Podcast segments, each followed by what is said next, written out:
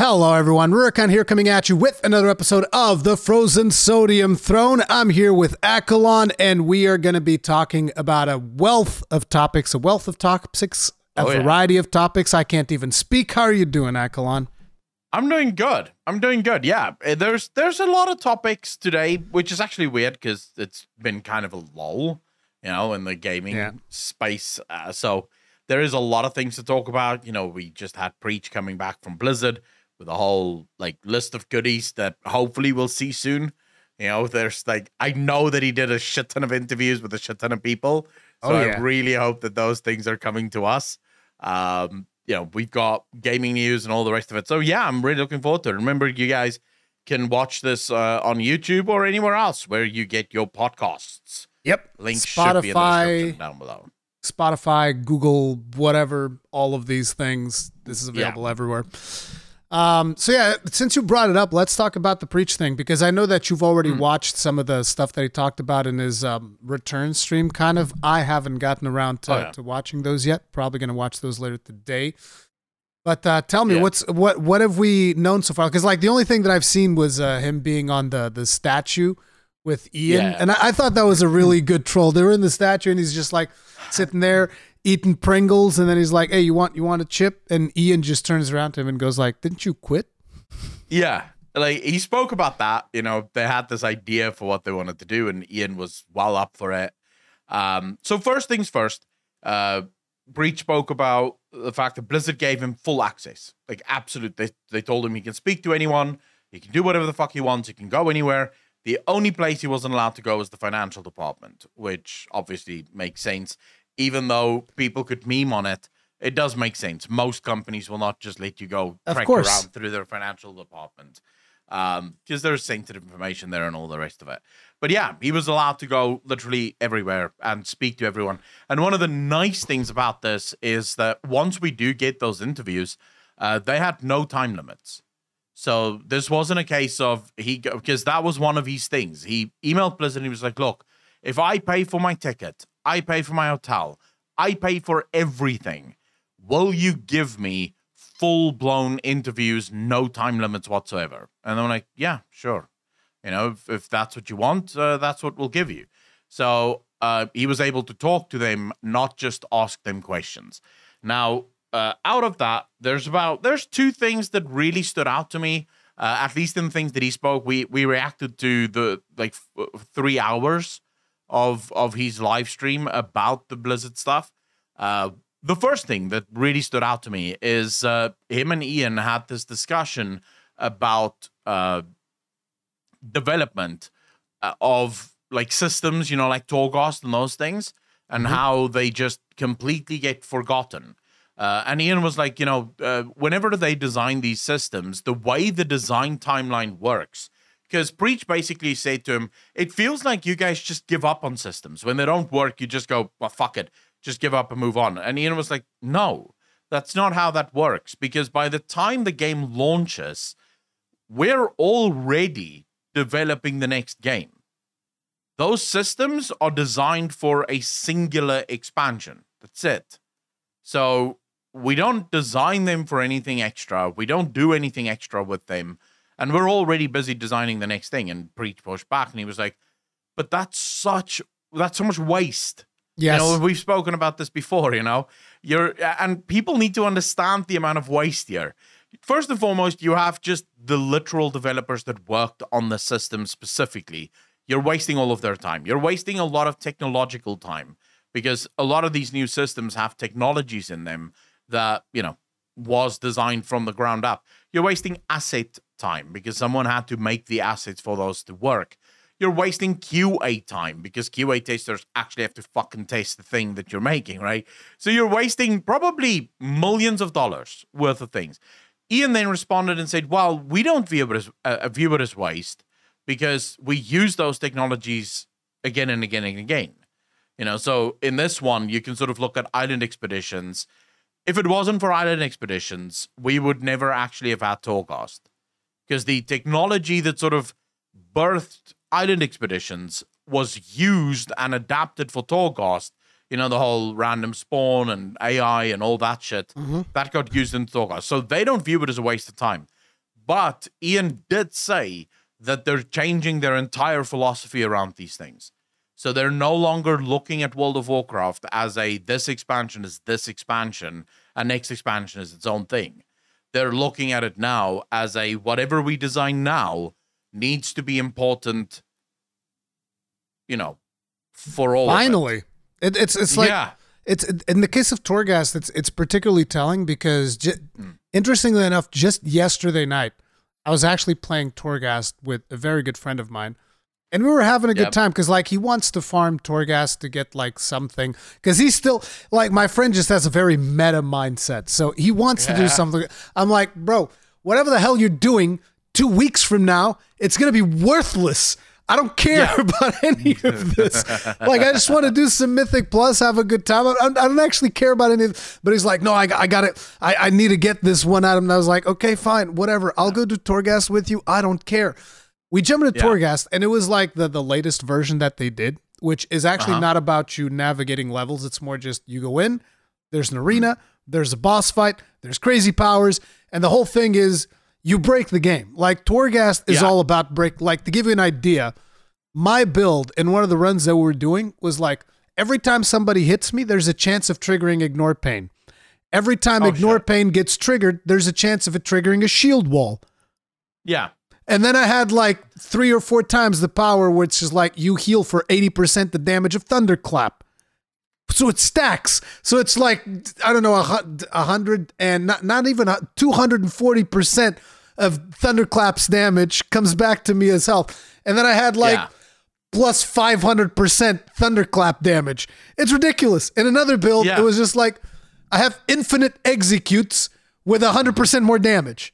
And I was like, yeah. this, this is why the, you just destroy everything in the game. At one point, I did like a 1.6 million hit.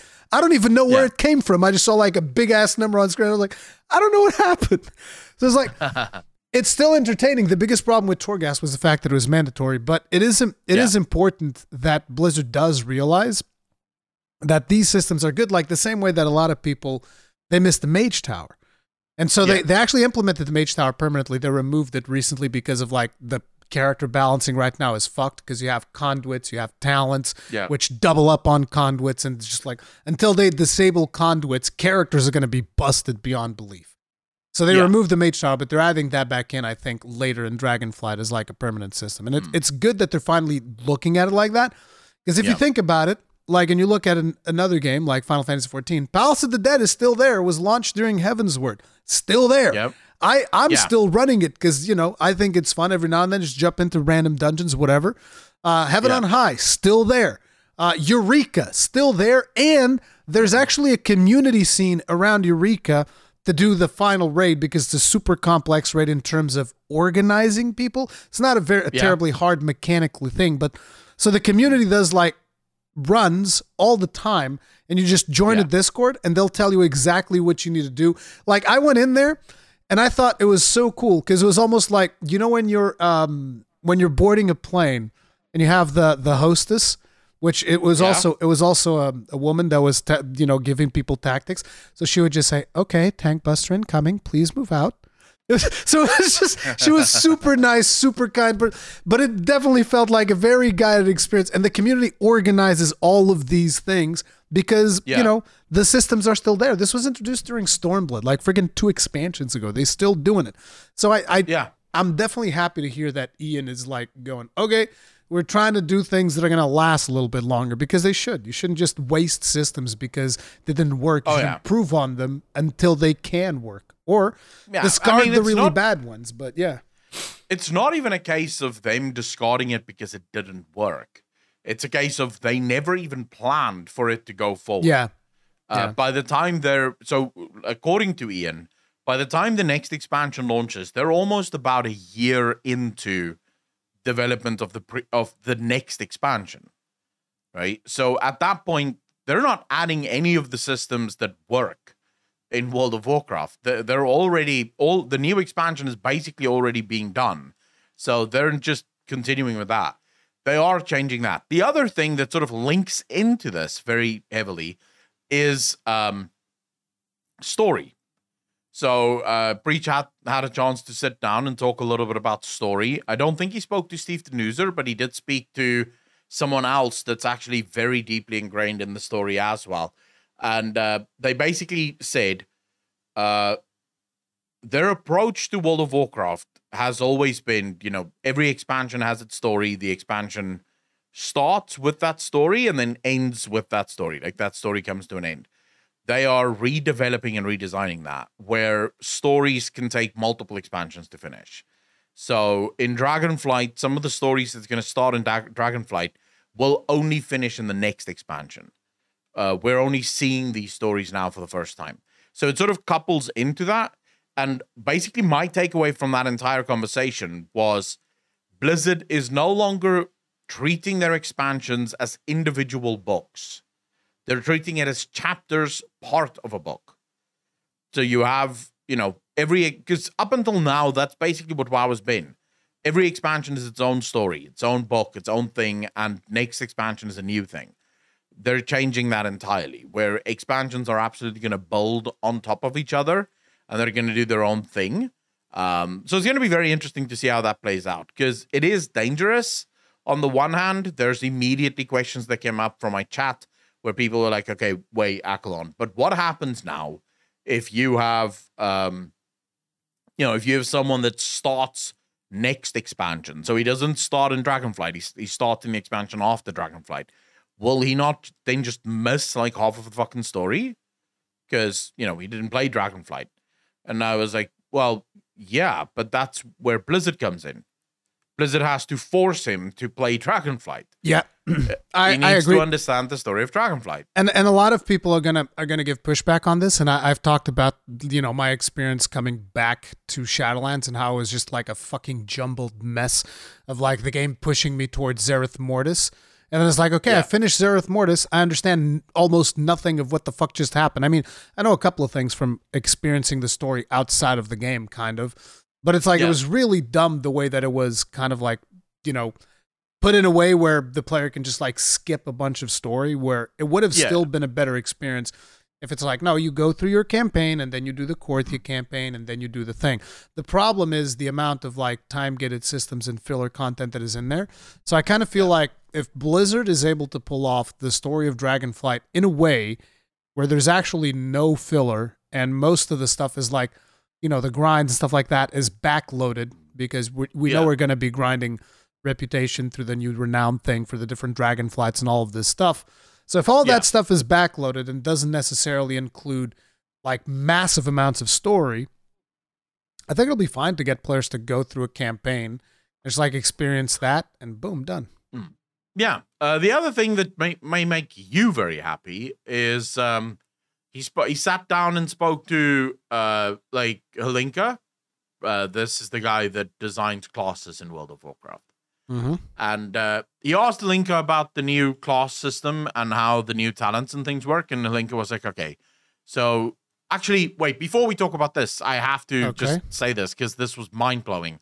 Uh, he spoke to Ian and he was like, okay, Ian, what do players in World of Warcraft do? And Preach said, because the reason he asked this was you'll always go on the forums or you'll watch a YouTube video and people are like, yeah, players don't give a fuck about this. No one does this. Everyone hates this, whatever the case might be, right? And so we asked Ian straight up, he's like, what do players in World of Warcraft do? And Ian was like, everything. There are players that have never raided, but they continuously go into dungeons and they do dungeons. There are players that have never even played the new storylines or the new dungeons. They only farm old stuff. Then there's people that only raid and people only and Ian said there's literally not a part of World of Warcraft that isn't populated by some kind of player uh, that is doing something there. So the whole notion that we like to have in our own little bubbles where, you know, oh yeah, no one fucking does that is just wrong. There's a lot of people that do a lot of different things in WoW. Uh, and this is sort of the challenge. Uh, the reason I mentioned that is because Brian spoke about this. This was their biggest challenge with the complete overhaul of classes in World of Warcraft. It's like if you have someone that isn't, let's say, hardcore, right, and they don't really know anything about combat, if they change the classes so much along with a brand new talent system, those people would have been up in arms. They would have been so angry because they don't understand jack shit of this new fucking thing. And now there's new talents and they don't understand any of this and they don't even want to do combat. Uh, because apparently there are people that just they don't do combat in WoW. They minimal. They they'll do alt raids and they only have like one spell that they use to clear the raids.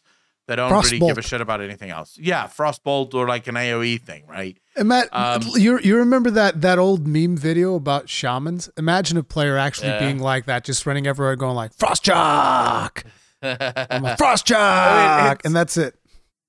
I can I can see that because whenever you if you're playing a warlock, for example, in the old days before you needed burning embers in order to make shit work, or soul shards nowadays, um, I would just when I ran ran old stuff for mounts and stuff, I would just drop rain of fire. That's it. That's literally the only thing. Even for bosses, just rain of fire takes like three hits. It's dead. No questions asked. Right? Why would I press anything else? Um, so this is sort of their challenge. But he did say that next expansion, people can expect things to get crazy as fuck in the talent system department. He said because then people will be used to the new talents uh, those people that don't give a shit about knowing anything about combat can just always go for the preset.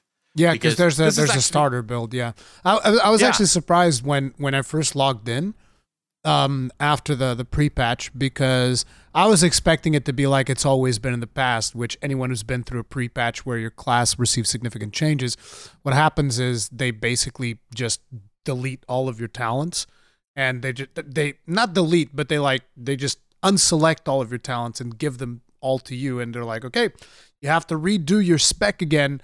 And you would yeah. then have to spend like, you know, maybe 30 minutes or something researching the things that you want and whatnot. And this time around, I just log into the game and it's like, yeah, it's all done. Like they, they do everything for you in a very simple build because yeah. you can change it literally anywhere at any point so long as you're not yeah. in combat.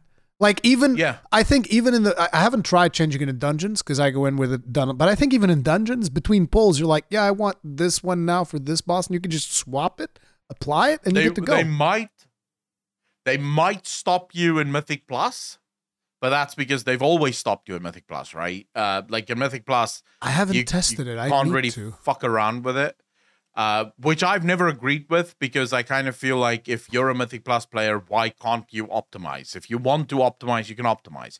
But I think their thinking is if you have random groups and you have like the healer wastes everyone's time between pulls because he's changing his entire fucking talent system, right?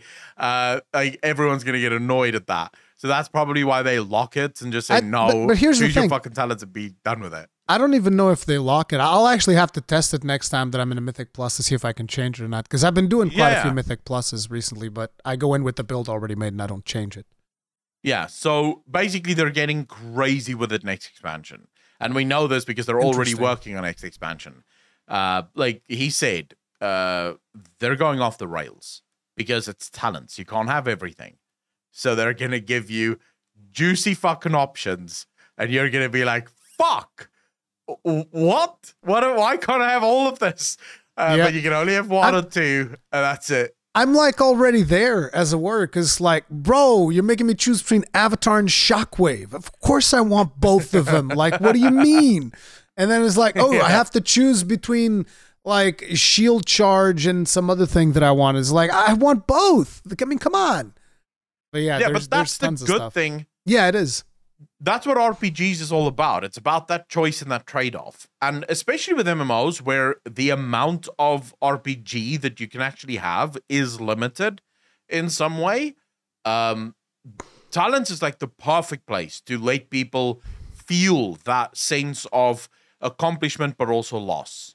That sense of gain and loss, where, okay, I gained this really powerful spell but I also lost like two really weak spells and also a strong spell because of the path that I had to take in order to get to this strong spell that I yeah. wanted.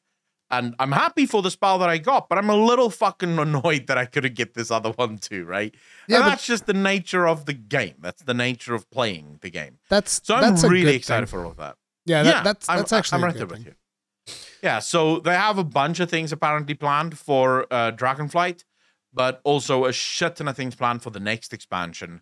Uh, Dragonflight is sort of like, according to them, this is their 2.0. This is their like this is a new thing. They call it the third act of World of Warcraft. So they're basically saying this is the third act. If um according to them at least, if you look at World of Warcraft, Act One was classic or original vanilla, uh, all the way up to Warlords of. Then you had Warlords of going all the way to Shadowlands. That was Act Two and Act Three is now Dragonflight and Beyond. Is Act Three, and it seems like from what Preach have said, uh, they're basically now building what we've said for a while they should be building. Uh, one of their main challenges that they're not yet sure how they're going to deal with it is communication with players, uh, especially around things like how do you teach players how to play the game uh, with all these talents and things. So this is something they're still trying to figure out because yeah, they they want players to understand that certain things because they basically preach asked about things like old school combustion and old school alter time that was specifically mage things. Um, but I can even talk about old school soul swap for uh, warlocks. So most people didn't know how soul swap worked because soul swap removes all of the dots from. Uh, uh, it doesn't remove it copies all of the dots from a from your target and then you store those copies for like a couple like 20 seconds i think and then you can reapply all of them at once to another target uh, and that's how it worked now blizzard went through multiple iterations of this because at first you could literally remove it and apply it straight back to your original target mm. which obviously you're just wasting dps there um, so there was and blizzard constantly tried to update this to kind of teach players that no, this is not a general part of your rotation now. The the point of this is if you have two targets, you take the dots from one target and throw it onto the other target. That's the point of it. But most people didn't know because most people thought, well, I'll just refresh all of my, I just reapply all of my dots to a second target. It doesn't take that long. It's easy. Uh, and that's why ultimately things like Soul Swap got removed because the vast majority of people didn't use it. Uh, the same with Alter Time. They removed abilities. And this is where I sort of have a problem with Blizzard's answer. The reason they remove sort of sometimes very fun abilities from very advanced players, because uh, even as a warrior, you would know that there are there are certain things that only advanced advanced warriors know that most of your warriors never even do because they don't know yeah. that this thing actually like, works. Like back back in the day, most warrior tanks wouldn't know that like, oh, I'm in the middle of a fight. Uh, boss moves away. I'm in defensive stance. I have to like run all the way back to where the boss is. In reality, what you should do, this was like very much back in the day, you like swap the Zerker stance, intercept, because you couldn't use charge on combat, but you could use intercept, which was basically a different version of charge. Now, intercept yeah. doesn't even exist anymore. We used to call that stance dancing because you'd be like in the middle of like doing a boss and you're like, oh, I'm just gonna yeah. swap out of this stance, go into a more aggressive stance, charge into the boss. It was the same thing for like uh, Zerker Rage. So you'd mm be able to you'd be in a boss, boss is about to cast fear, you don't really have a way to deal with fear in um, defensive stance. You'd be like, nope, Zerker stance, Zerk rage, immune to fear, swap back to the battle stance. Yeah. I'd be stance dancing all the time. I loved it. And then Blizzard got yeah. rid of it because apparently it was too complicated. Most players like, I don't want to stand stance dance. What the fuck is this? See, the like, reason oh, Blizzard so the other thing that I used to use inter uh, intercept for when it was still a thing, but not that way back because I didn't play a warrior all the way back then, where you had to stance stance, but even when they got rid of all the stance dancing things, you still had intercept. Yes. now as a prot warrior. And what inter- intercept would do, which would make it fucking valuable, is you would take a portion of the damage that was on another target. No, that's not intercept. transfer it to that's you. intervene. Uh, intervene. Excuse me. Yes, yes, yes. yes. Intervene.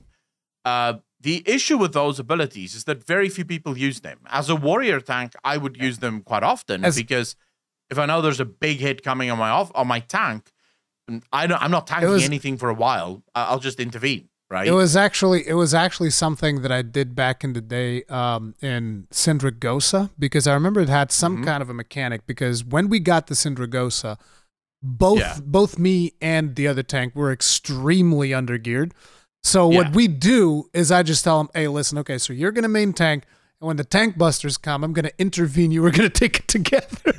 so Yeah. we, we'd come up with these because intervene was actually something you even had the talent for back in the day. And Yeah. like very few people with talent for intervene because it's just not particularly useful. But we were just like, oh, I'll just intervene. We'll eat the tank bus together. It'll be Exactly. fine. And Yeah. we'd use shit like that to survive. Yeah.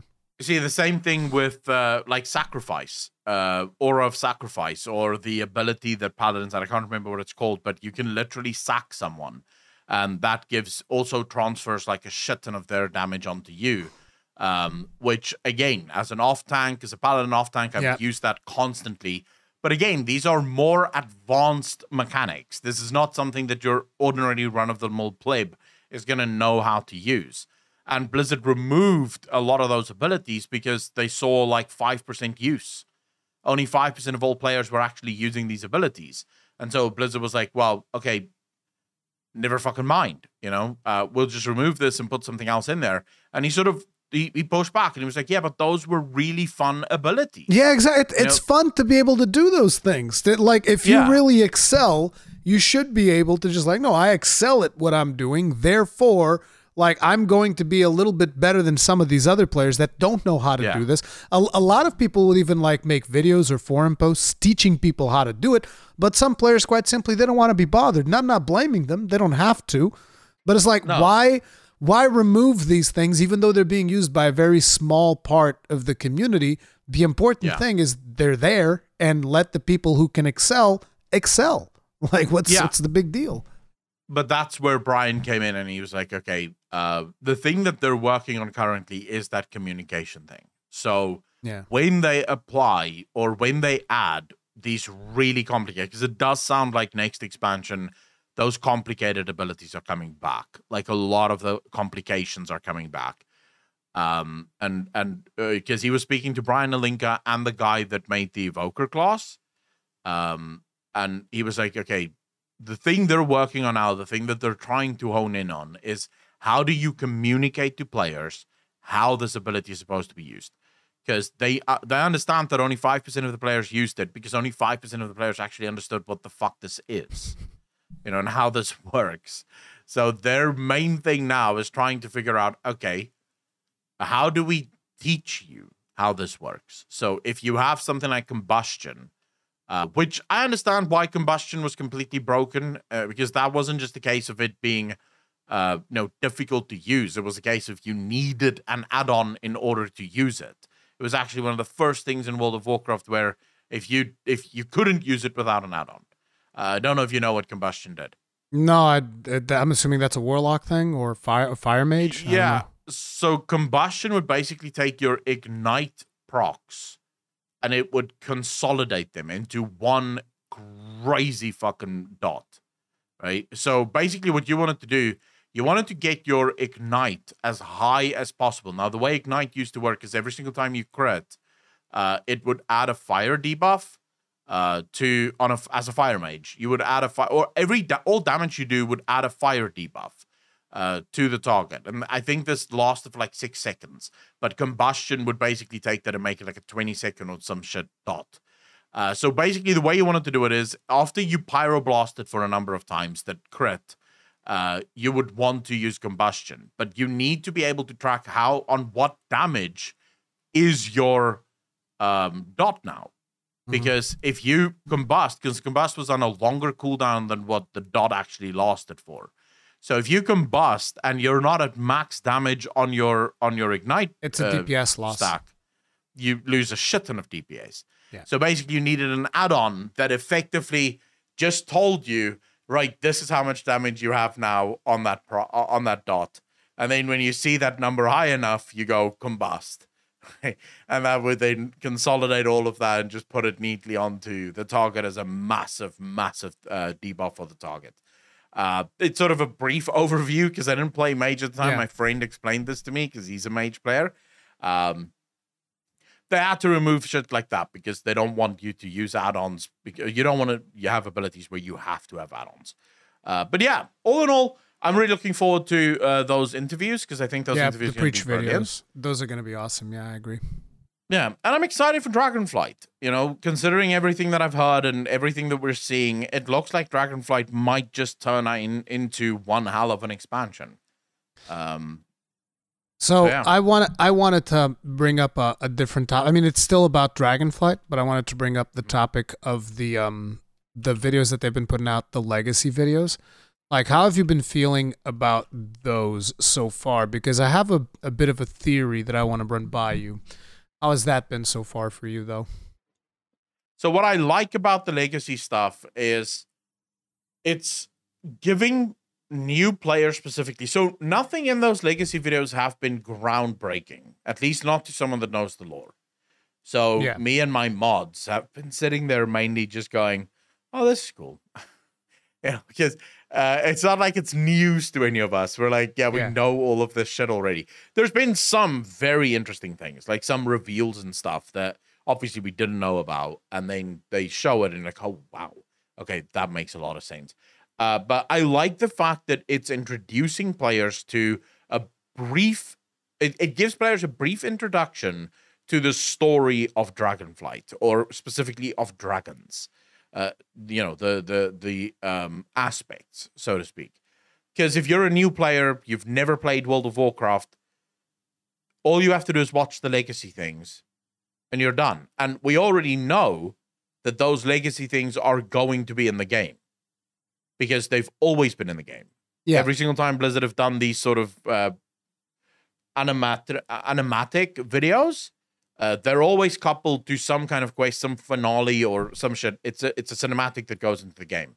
So new players are gonna at least know the brief story behind the dragon. So I am well on board with it.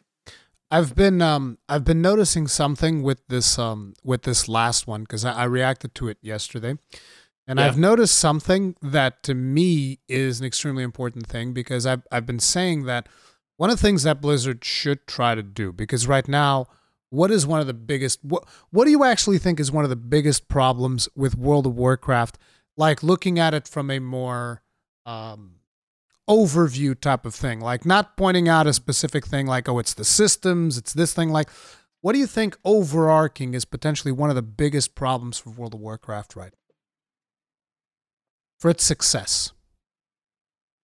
Um, in a word disconnect uh there's there there's it's just it's difficult to connect to the game very difficult yes. but of course you and i are gonna have different answers probably because yeah. we focus on but, different but things in the game but it's interesting because your your answer kind of like also touches up on the thing that i'm going to say which is the biggest problem is the new player experience mm. like you can keep bringing back old timers like me and you because we've played this game like for years, a long, long yeah. time ago. And just like us, we can probably think of like a group of people that we personally know that they will want yeah. to play the game and they'll want to come back and do all of these things. So it's easy to get those players back for at least a month or something like that. It's not particularly hard. But a brand new, completely new player that has never played World of Warcraft, no, that's hard. That that's damn near impossible right now because they're going to be sent to Exile's Reach, and Exile's Reach is a decent enough starting experience. But yeah. what comes after Exile's Reach is the problem, which I believe right now is BFA.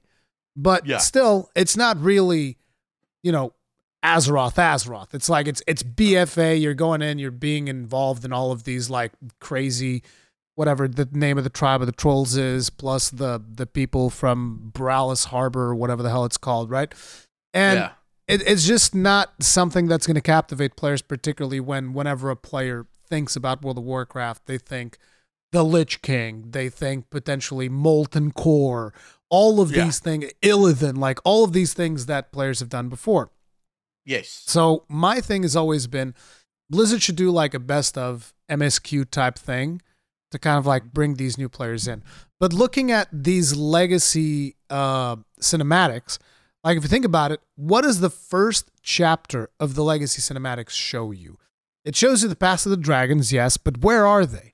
In Northrend. It shows you Dragonblight. It shows you where Galakrond fell and all of yeah. these things. And in a way, if you think about it like that, you're like, okay, so this cinematic talks about, uh, you know, Dragonblight, Northrend, a little bit of Wrath of the Lich King touches here and there. They can even like make maybe a, a quest or something that takes a mm-hmm. player through a little bit of the past of Northrend, where maybe you see the moment where Arthas picks up the sword and then you know leaves Muradin to die or what. It's it is Muradin, right? If I remember correctly, it's Muradin that he abandons there, or is it another dwarf? I think it's Muradin. I think it might it's, be Muradin. Yeah, it is one of the dwarves that he basically abandons. Is it Bran? No, it's no, not Bran. It's, it's, definitely, it it's definitely yeah, yeah. not Bran. Yeah. So he yeah, abandons Muradin there to die. So maybe you, you see that scene play out and you like you learn a little bit more about Arthas. So now you know more about the Lich King and all of these things. And then if you look at the Legacies chapter 2, think about it. What does it show? It talks about Nel- Neltharion, talks about Deathwing. What is that? Cataclysm. So it's like yeah. Legacies chapter 1, just a, a little bit of a touch of Wrath of the Lich King. Legacies yeah. Chapter Two, a little bit of touch of Cataclysm. I don't know what Legacies Even Chapter DBC. Because they showed the demons, the demon invasion. Yeah, yeah, yeah. Spoke yeah. about how they couldn't survive against the demons. Exactly. too strong for them. A little bit of t- wait. This was in in this this in chapter two, right? Yeah, yeah, yeah. yeah, yeah. In chapter two. Yeah and so the, then they show you a little bit of cataclysm. They they mm-hmm. show you thrall holding the the soul of the dragon whatever it is laser beaming deathwing all of these things. Yeah. so they're showing you these things and they could very easily through the quest lines because you know they have the sense of time. It's just like oh i'll send you back so that you can watch these events play out whatnot. So yeah. my curious what came after cataclysm was miss pandaria right? Yes. one of the things that i'm really curious about i don't think there were any dragon aspects involved there were there because I don't know anything about uh, the lore of Mists. I mean, they had their own dragons, but it was more, it was more the mount stuff and so on. Yeah, it was like very primordial dragons. So I wonder if maybe they skip that and they go straight into something else that's more interesting. But basically, you know, with these stories, they are touching up on the past of Azeroth, which, like yeah. you said, that they're saying that this is WoW 2.0. They could very yeah. easily set up Dragonflight as the basis of the base experience of the new player experience of World of Warcraft. Yes. But I feel like they need to respect their legacy and their they're in legacies and all of this stuff and actually take players through a little bit just a little bit of the backstory of the game so that they understand what's going on. And then you'll be able to capture the new player experience. In, oh yeah. But I think so my personal opinion is I think Dragonflight is being set up as the uh quote unquote future starting point. That's my that's my feeling. It's a gut feel. Yeah, exactly. Point, you know? Mm. But I think what's going to end up happening is players are going to start in Exile's Reach, and then they're going to go straight to Dragonflight. They're yep. going to probably once the new expansion, eh, once the next expansion comes out, uh, Dragonflight will probably level you, you know, to level fifty, and then you go to the new zone to go to level sixty. Okay, and then uh, the the expansion after that comes out, Dragonflight is going to take you to level 40, and then you have to go to, you know, the, the, the expansion after Dragonflight, and then you go to the next expansion, right? So I think Dragonflight is going to be the next starting point of World of Warcraft. And if Blizzard does it correctly, if Blizzard tells the story correctly, because something that I'm sort of getting from this time around is Blizzard is spending a lot more time sort of streamlining the story, the main story at least. And they're having a lot more fun also with the side quests apparently this time around. So if you go in there, there's a shit ton of side quests in all of the zones that isn't necessary. You don't have to touch them. They're there to give character to the zone, right? There are stories that is designed entirely by the quest design team. Um, and it, it doesn't even necessarily come from the story writing team, it comes from the quest design team. They make their own side quests. The quest, the story design team works on the main story. So if they can make that a streamlined experience for players, that sort of go through it, they accept it, um, and we can get from Blizzard at least. Uh, and I do believe that's why Blizzard is already trying this out with Dragonflight where the first four dungeons of Mythic Plus is, you know, uh, Dragonflight, and then the and, yeah. other four is older dungeons. And I think the expansion after this, Blizzard will probably do the same thing. The only difference is going to be because I, I believe there's four zones, if I'm not mistaken, four zones in Dragonflight. Uh, I don't remember. It might but be I, four. It, it's usually four. Yeah, I think it's it's like it's four plus the starter zone of the the Dracthyr. Of the, yeah, yeah. So you have four zones, which means four dungeons, right? Because zones yeah. always end with a dungeon. This means that new players that want to go through those, the next expansion, we're not talking about Dragonflight, the one after Dragonflight, will be able to queue for those dungeons at the end of uh of the sort of run of the of the zone um, those dungeons will probably still be in rotation. So Blizzard will figure out some way of making those dungeons even part of the max level rotation in the next expansion. That way, players can really get that full experience of this is the game, right? This is how the game works. This is what the game is all about. This is what the story is. And then lead into uh, the next expansion after that. I don't know what their answer is going to be to the raids, though, because unlike Final Fantasy, World of Warcraft raids have always been very much tangled into the story, whereas in Final Fantasy, the raids have their own story. Yeah, that ha- doesn't have as much to do with the main storyline. So maybe Blizzard wants to do something similar, although we already know that I think don't. they should. I think they definitely should, but you know, with Shadowlands, that's definitely not the case. I was watching like no. the the the end cutscenes at the end of each zone. They'd be like, "Oh, by the way, people have already killed the jailer. You want to see what happened? I'll tell you all about it. they show you the cinematic. Yeah. I mean, I don't know how they would do that because it's a different World of Warcraft is a different type of story uh, storytelling thing. So maybe they can do that through a, a, a sort of time traveling event that is just always active. So you know, maybe the raids become part of the the, the main story questing experience as well for new players. Um, but yeah, I, I pretty much think Blizzard is doing a hard reset here where in their minds, World of Warcraft starts at Dragonflight. They're not paying attention to anything that happened in the past. They're basically, this is their starting point. And yes, the old lore is still there and it's still important, but that's not what they're focusing on anymore. They're going in this new direction. So I'm very excited to see what that direction looks like. Yep we'll see how all of that pans out. But it's definitely something that yeah. I feel like they needed to do. But yeah, not everything. Um, not everything is going to be good news. And as no. per usual, Blizzard they just uh, you know they just can't keep their hands out of the cookie jar. So the moment that World of Warcraft sees any traction whatsoever, what are they going to do? Yeah. I mean, you know, they're, they're going to hit you with the the six month sub and all of this stuff. Except this time they're like, you know what? Six months just is not enough. You know, what's better than six yeah. months, Accolonn? One year. Ten years, actually. I mean, yeah, 10 years would be great. So they're starting with yeah. the one year first. I, I, don't think this is the first time that they did this because I, I seem to no, remember. this is the second time. Did, didn't they do this for Actually, Diablo three? Be... I think they did this for Diablo yeah. three. They get yeah, you added Diablo three. Yeah, you sub for one year to World of Warcraft, and then you'd get Diablo three for free or something. Yeah, like I remember that. I was super fucking bummed about that one because it wasn't available to South Africans. Like, you, we couldn't, yeah, we couldn't buy the one year sub uh, in order to get Diablo three. So I had to like continue subbing, but also buy Diablo three. Um, I'm imagining a young Accolonn going like, Blizzard, let me give you money. Why yeah, can't I give you Blizzard more still, of my money? yeah, back then, Blizzard still deserved it, so I was more than happy to give it. So um, this is going to cost yeah. players $155.88, uh, $155.88. Uh, and it is going to include the festering emerald drake mount for, in Wrath of the Lich King Classic, which I believe also transfers to retail because everything you get in Classic transfers to retail. If I'm mistaken. Mm-hmm. Uh, so you get that one. You get the Gargantuan Grrloc mount in World of Warcraft. You get Telix the Stormhorn mount in World of Warcraft. This is retail.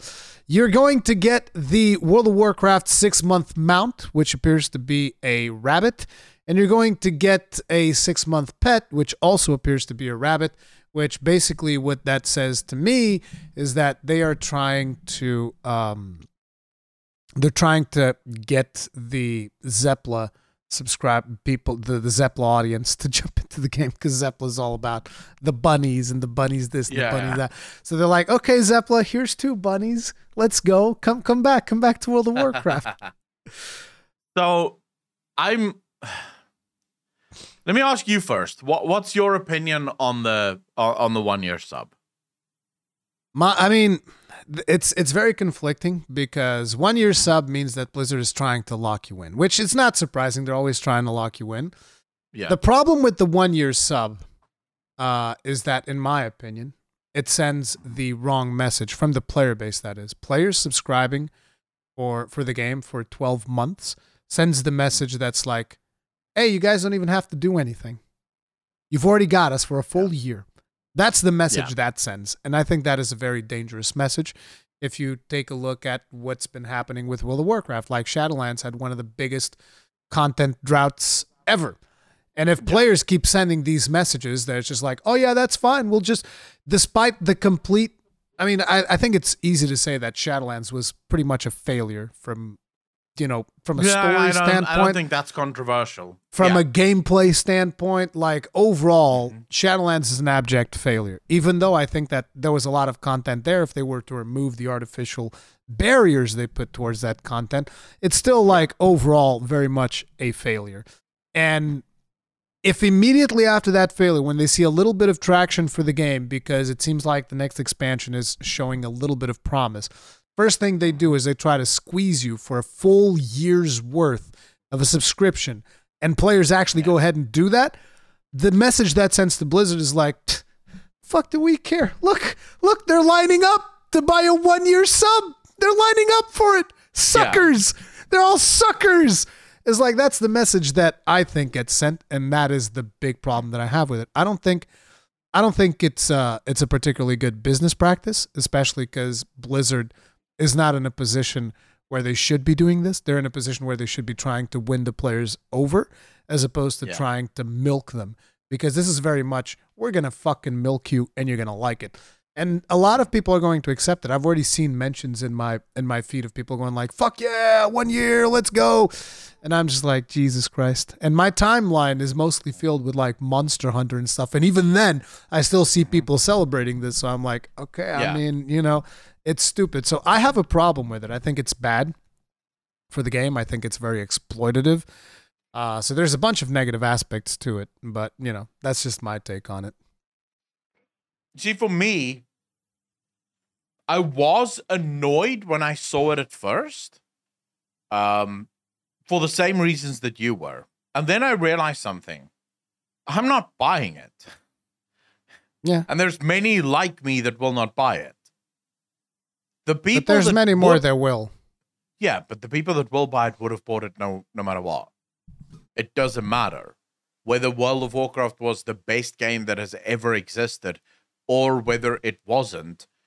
They would still have bought it because these are people that either they really love World of Warcraft because World of Warcraft does everything they needed to do, or they're addicted to World of Warcraft and you know they can't stop playing it even if they fucking wanted to. There's just no way around that.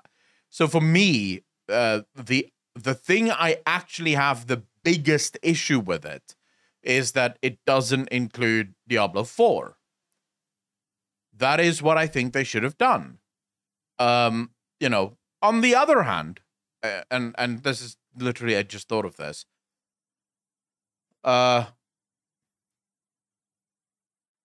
if we were to say there's two options on how we get mounts, uh, like paid for premium mounts in World of Warcraft.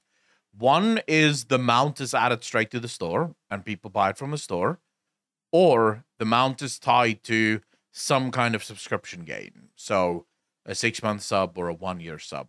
Which of those two is the least offensive? Not better because neither is good, but which one is the least offensive to you? Adding it to the store. Really? Yes, because because, from... because what what happens is uh, the other one is incredibly insidious because usually you don't get mounts from like a three month sub. You don't get mounts for like a one month sub. You get mounts for a six month sub. That is yeah. a commitment. That is a commitment that you're making. And for starters, it pressures people because now they have to consider the value, which is, you know, six month sub is also the cheaper month on month. So yeah. people have to consider, well, if I get the six month sub, I get this mount and I get my sub for cheaper, even though I don't know if I actually want to play the game for six months. So it gets people to think about it. So it is evil in a way that I think is very malefic in terms of a mental thing. It pressures you, it hmm. gives you FOMO, it gives you all of these different feelings, and it makes you potentially take make the wrong decision in a very okay, similar way that, that, like you go you go into a casino and you play the slot machines and you're just like well, if i put in another coin i might get the jackpot. It's kind of like it, it puts pressure onto your brain. Whereas if you just add it to the store it's like well it's always going to be on the store. I can buy it now or i can buy it two years from now because it's on the store. Yeah. who gives a fuck? It's not time i mean i'm assuming it's not time limited the way that you said you just put it on the store.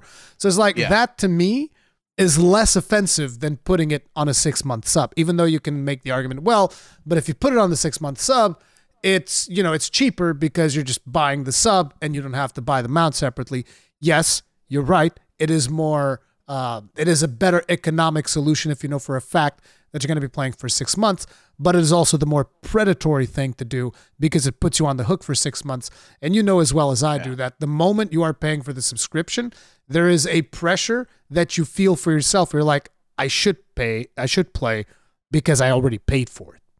Yeah. So there's a lot of psychological aspects to it being in the monthly sub versus it mm-hmm. being mm-hmm. in the store. And that is why I'm fundamentally opposed to it. You see, the thing for me is I haven't met a single person that took out a six month sub just because of the mount everyone that I've met that that has the six month sub just also happens to get the mounts. You know. Um yeah. plus if you go by Blizzard's the way that it's worked so far, if I'm not mistaken, I could be wrong about this because I haven't paid that close attention to it.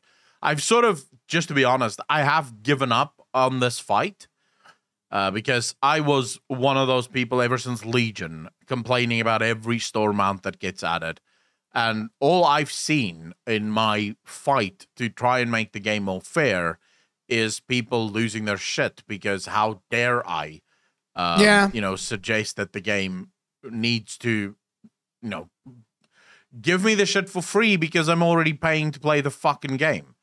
Um, you know, how dare I ask for content to be put in the game rather like, than see, on a this, shop where I have to pay for it? This is why when they came up with the uh, I forget what the name of the mount is, the Frost something Drake mount that they did for Wrath of the Lich King, when they came mm-hmm. up with that mount, this is one of the reasons why I specifically talked about it and I said this is a very good thing because this is a new mount that they've made. It is a high quality looking mount in my opinion that they've made, yeah. and all you have to do is play World of Warcraft Classic, and I don't know when it ends because there's a, an end period to this, so there is a little bit of FOMO there, sure. But it's like yeah. it's in the game. You're supposed to do something in the game, and after you do this thing in the game, they give you the mount. Which in this case is you just play through the starting scenario of the Death Knights. So you go through, you play through that scenario, and then you're done, and you can go to retail, and your mount is there. And I'm just yeah. like, see, that's a cool thing because you put you made this new mount, and you just put it in the game, and I can go play the game and get the mount. That is a very yeah. positive thing. It is also a very rare thing. Yeah. Usually it's just like, no, we put it in the store and you go buy it in the store if you want, and it's whatever. And it's, you know, yeah. So, yeah. I just, I, I think at least if it's tied to the sub, it's something extra, you know, because I don't think there's a lot of people walking around that can afford a, a, a one year sub anyway. Um, because a lot of people that play WoW, you know, it's a hobby. It's something that they do, and it, you know, a lot of people even buy their subs with gold. They don't buy it with with money. So I don't necessarily think. I think this is just something for those people that do have the money and and that know that they're going to continue playing WoW for that. Here's long. if if you want to do it like that, then here's what I would do. It's uh-huh. still a little bit predatory, but just be like, if you are subscribed during these six months, like you don't have to buy a six month subscription, but if you are subscribed during these six months, we'll give you a mount. See, that is a little bit more acceptable to me. You understand what I'm saying? Like it's a different thing. Yeah. It, they still get the money all the same, but they're doing it in a way that is much more acceptable. Like this, they could do if you are subscribed for a full year at this start date. Like you don't have to buy the one year subscription But if your yeah. subscription is active during this full year, we will give you these things. Yeah, like I mean, that I to me is a, with that. That to me is a much better approach. It's fundamentally yeah. the same. Actually, here's the interesting thing: they would actually make even more money that way. Probably because yeah. because they're not giving you the discounted sub. You're paying you're paying more because it's like thirteen, however much it is for for each month. So you, you would even be paying more, and they would still get more of your money and they would just give you the thing for being a loyal World of Warcraft subscriber, like a loyalty reward, basically. It's like, hey, you've been subscribed to our game for this amount of months. Here's something cool for you. Boom, go. Right? Yeah. But um, the way that they do it, I just find it very predatory, which is like, just give us the money in advance, pay us now, and we'll give you all these things. But, you know, that's. I that's, can, I can, I can fully uh, appreciate what you're saying. But like I said, I have sort of clocked out of this debate entirely because it doesn't yeah. help. You know, I have tilted at that windmill for such a long time, and all I constantly hear from people is "Shut the fuck up, we don't care." So it's kind of like at this point, I'm just going, well, you know, fuck it. Uh, it's, I guess it's, that's fine it's the same thing that happened with um with Asmongold, if you remember. Like he's like, I, I got tired of fighting this shit when it feels like I'm fighting it by myself. Because even other yeah. big streamers would just like, you know, they'd be like, oh, what Asmongold's doing is not cool, which is it's fucked up because he was fighting for a better game, and you know, it is what it is. But I'm, yeah, it's I mean, like, look, I'm I'm not going to be like all fucking oh man fuck all this thing's fucking suck but I am going to be opposed to it basically. I'm I'm never going to agree with what they're doing. It is what it oh, is. yeah I'm I'm right there with you. I don't agree with it but I can also understand why they're doing it. And yeah of course at this point, it's free money. at this point yeah. At this point I'm just thinking you know those people that will support it was going to support it anyway. Whether you know w- w- no matter what I say they were gonna get it anyway. Uh, I think I think that a lot of people will will do it that wouldn't have done it. I mean, it is possible. Uh, anything is possible. Uh, I just, from my own experience, at least, what I see whenever I listen to people that do get those mounts, these are people that are just perpetually like they have always been signed up to World of Warcraft. They've never fucking like unsub from World of Warcraft ever. You know, so I don't I don't think I don't think someone like me. So for example, I'm just taking myself here. I wouldn't get this. There's just zero chance that I will ever get this. Um and it's not because I hate WoW, it's just because I am of the opinion that you need to earn my money. Yeah. And that's it right? If you don't earn my money, I'm just not gonna I'm not gonna waste my fucking time. That's just how I feel about it. So yeah, I don't want to sign up for an entire year because if I do sign up for an entire year, what happens if the expansion sucks? Exactly. Then suddenly I'm and not to mention screwed. again, they don't have that much you fundamentally make the company have less motivation to produce content for you because you already paid them. Yeah. Like you you already given me your money. I, there's a lot less pressure. It's like the same thing if you rent something, like say you rent an apartment or something. Mm-hmm. There's yeah. going to be pressure on the side of the person you are renting from to keep things going accordingly. If you rent and you pay your rent in advance for like a year, they're like, "Fuck it, I have your money." Oh, the water's not working. Tough shit. Get a plumber. Not my problem. Whereas if you yeah. if you're paying month to month, you're like, hey motherfucker, fix this shit or I'm not paying you next month. Like that's there's pressure. I just feel like a lot of people don't understand what this pressure is. So they just make decisions that don't necessarily benefit them. But you know, that's whatever. That's what we're used yeah. to. But anyway, I can um, agree with that. One hundred percent. There's uh, another another piece of news which is Blizzard is going in and they're doing Twitch drops. Is this the first time that they're doing? Twi- I mean, they've done Twitch drops for some like stupid helmets or something. I think, right? I'm not sure. If I'm not mistaken, this is the first time for WoW. No, no, no, no. They've they've done something with Twitch drops, uh, where you can get like uh the no wait, it was not Twitch drops. It was um It was Amazon Prime rewards, uh, uh, Twitch Prime rewards. Actually, you know how if you have Twitch Prime, yeah, yeah, yeah, yeah. they they Yeah. give you like rewards. So they gave you like these stupid little helmets that I didn't really care about. So I was like, whatever. Maybe that was like their their test bed. But uh, yeah, right now they're doing not right now, but they're going to be doing uh, Twitch drops, and they start on November fifteenth. So from November fifteenth to the eighteenth of November, if you watch four hours of World of Warcraft content, which appears to be for anyone, as far as I can tell. So like if I stream uh Dragonflight during this time and you are watching my stream or Accolonn, if you watch four hours of uh, of World of Warcraft, then you get a dragon kite pet. So that's the first Twitch drop. Um, I don't there know what are the dragon. there's a there's something about eligible streamers in there, which I'm not entirely sure. The only thing that means. says is to participate, you must link your Twitch account by visiting account uh, battle.net connections if you've changed your password, blah, blah, blah. But it basically, you just have to link from what I can see because it just says watch at least four hours of WoW Dragonflight content while this Twitch drop is active during the Serpentine Dragon Pet. So sometimes they give certain Twitch streamers specific drops. But like, uh, have you used drops at all before on Twitch? Um, no, not really.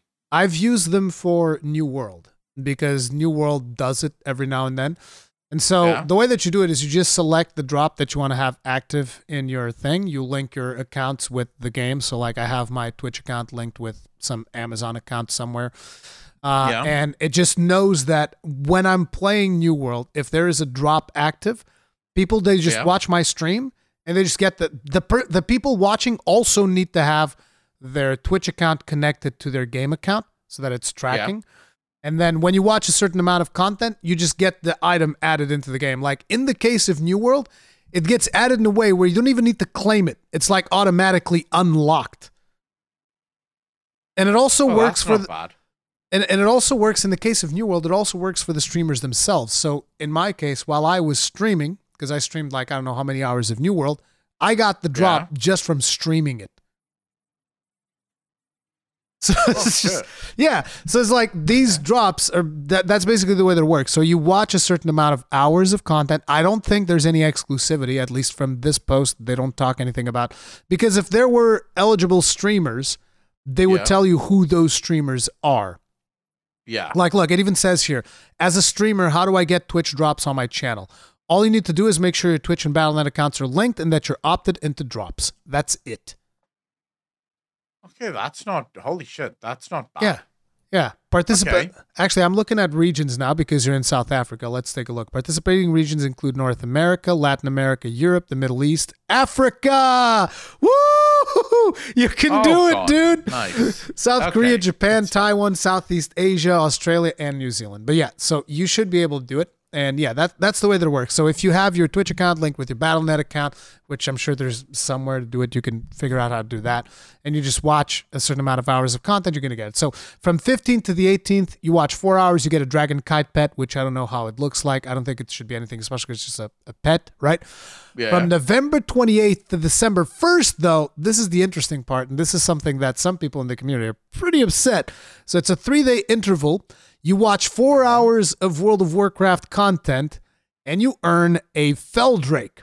Now, Feldrake is apparently a mount that was in the trading card game. I believe it was evaluated that this mount is supposed to cost like $3,500. yes. And a lot of people that have been grinding to get this mount, they're big mad, dude. They're big mad right now. of course they're big mad.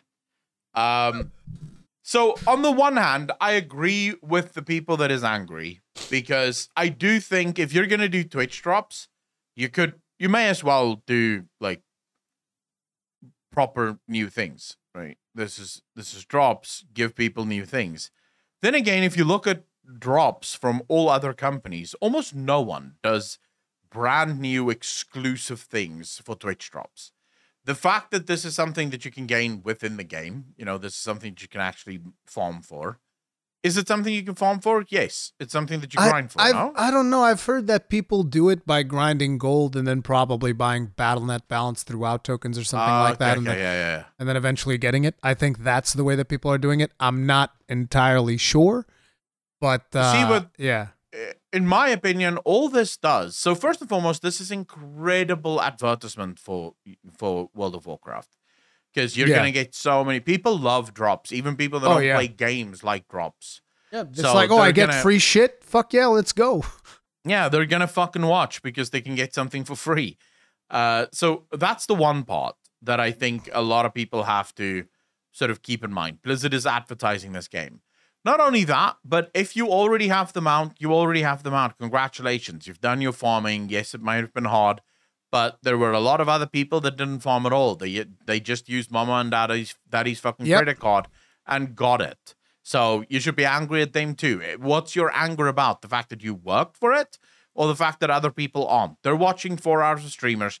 And the thing that I like more about this is it feels like Blizzard is finally waking up and realizing, oh, we do actually have content creators.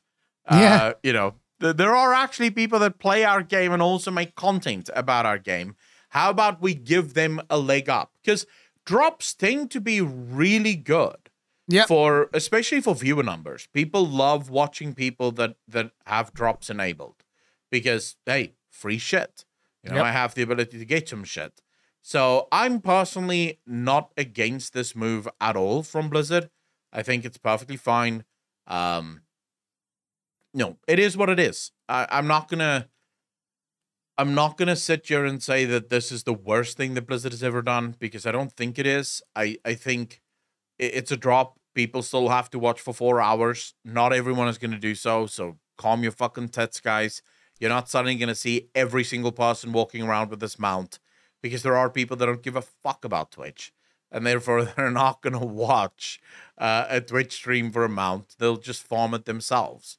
Yep. Uh, so yeah, ultimately, I I sort of understand why they're angry, but I think the anger is a little bit premature. Yeah. Then we have from November 28th to December 12th. Uh, this is for eligible channels. So in here, there might be like specific people who get this. This one makes sense because this one's not really a drop. This one is um, you gift uh, two subscriptions to an eligible channel and you get an Ichabod pet, which again, I don't know what the hell that is, but yeah, basically you need No to idea. you need there's going to be a list at some point uh, I'm, I'm i would believe where they will tell you okay these Yeah. channels are going to have these drops enabled. You gift two channel subscriptions in here uh, and you know you get a ichabod pet. That's it. Uh, square enix actually did this for the the big black chocobo Mm. so you would go but you would have to give like i think four subs or something like that. Is it four or five? I think it was four. You there was a, a list of channels that were eligible for it. You gifted them four subs and you would get this this mount which was a rare mount that had been removed from the game. Removed as in you you couldn't get it anymore. Only the people Yeah. who had it could keep it but they then enabled people to just get that mount by subscribing to a streamer uh, so Yeah. that that is good again for the content creators uh, specifically Yes. which is good because it gives back to them for producing all Yeah, this it's a way content of it's a way of paying your content creators for the work Yeah. that they do. It's kind of sad that it's only for eligible streamers and not for all partners, for example, think- that is playing WoW at the time. But I think the thing here is because drops is easier to implement because Twitch have a system for that, whereas uh, gifting subs is going to be a lot more challenging for them to keep track. I think it's more of a challenging That's to keep track of, and also because like you know there are some streamers that might be promoting messages that they don't want to associate themselves with, so it's a little bit trickier. But yeah, that that's that's why I guess. Um, and then there's one more drop, which is 13th to 28th of December. You watch two hours and you earn the perpetual purple firework, which I'm assuming is a toy that shoots purple fireworks. That's yeah, it is that's a- actually like purple fireworks. Yeah. yeah. So yeah, that's uh, those are all of the uh, Twitch drop promotions. Let us know what you Yeah. guys think about that. Uh, I think don't- it's cool. It gives I me a reason cool, yeah. to play the game and stream it. Yeah. Um, outside of the fact that I would have fucking streamed the game. Yeah, you would have.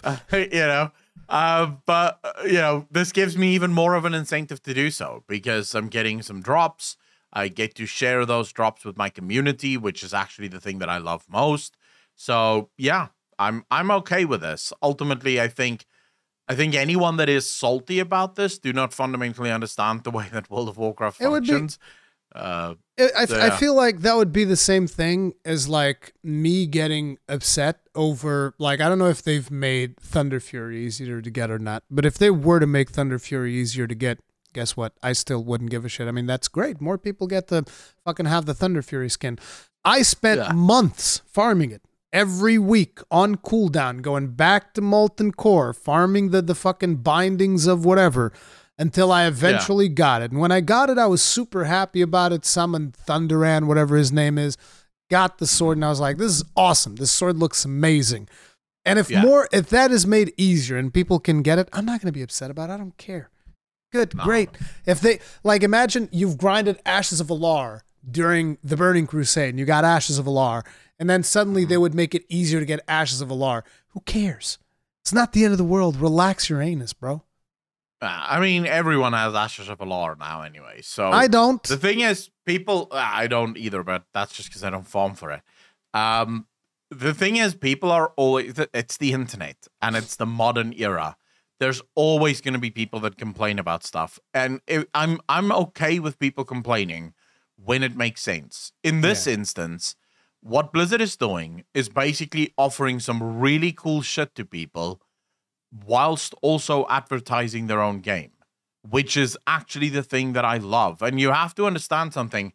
Blizzard would have been in trouble here no matter what they offered. Even if Yeah. Blizzard came out and said, "Oh yeah, we're we're offering people uh invincible, right? After if you watch 6 hours you can get invincible." There would have been a bunch of people Oh yeah, people be mad, dude. People be molding. Yes. Then there's the other option here, or the other side of the coin. If Blizzard came out and they had like super exclusive mounts, mounts that they have made specifically for these drops, the only way to get them is the drops. There would be a crap ton of people being like super butthurt. Oh my fuck! Now I have to watch Twitch in order to get these mounts. What the hell? You don't so even. It's Here's kind of like a here's the thing. You Yeah? don't even need to watch Twitch. What you do is you pull up a streamer and then you mute the tab and then just let it run in the background. You'll get it. it's, like, it's that easy. I You don't know. You don't even have to watch it. You can just mute the tab. You're fine. The reason I don't know if that works It is does. Twitch doesn't count you as a viewer if you mute. No, no, no, no. Listen, you're talking about muting the player. I'm talking about muting the tab. Twitch doesn't know if you've muted the tab or not. They don't have that information. True. True. Unless they do. No, no, no, no. Because no. they could. I mean, it's an API. The API could go both ways. What do you mean it's an So, API? It's Uh, on your it's on your local browser. Yeah, but the local browser is part of an API. You can uh, you can download or you can use the API for local browsers to search for things automatically. For example, I don't I mean, listen, Um, if browsers are allowing people to, are allowing websites to see whether or not the tab is is muted, that is a problem. That is a privacy problem.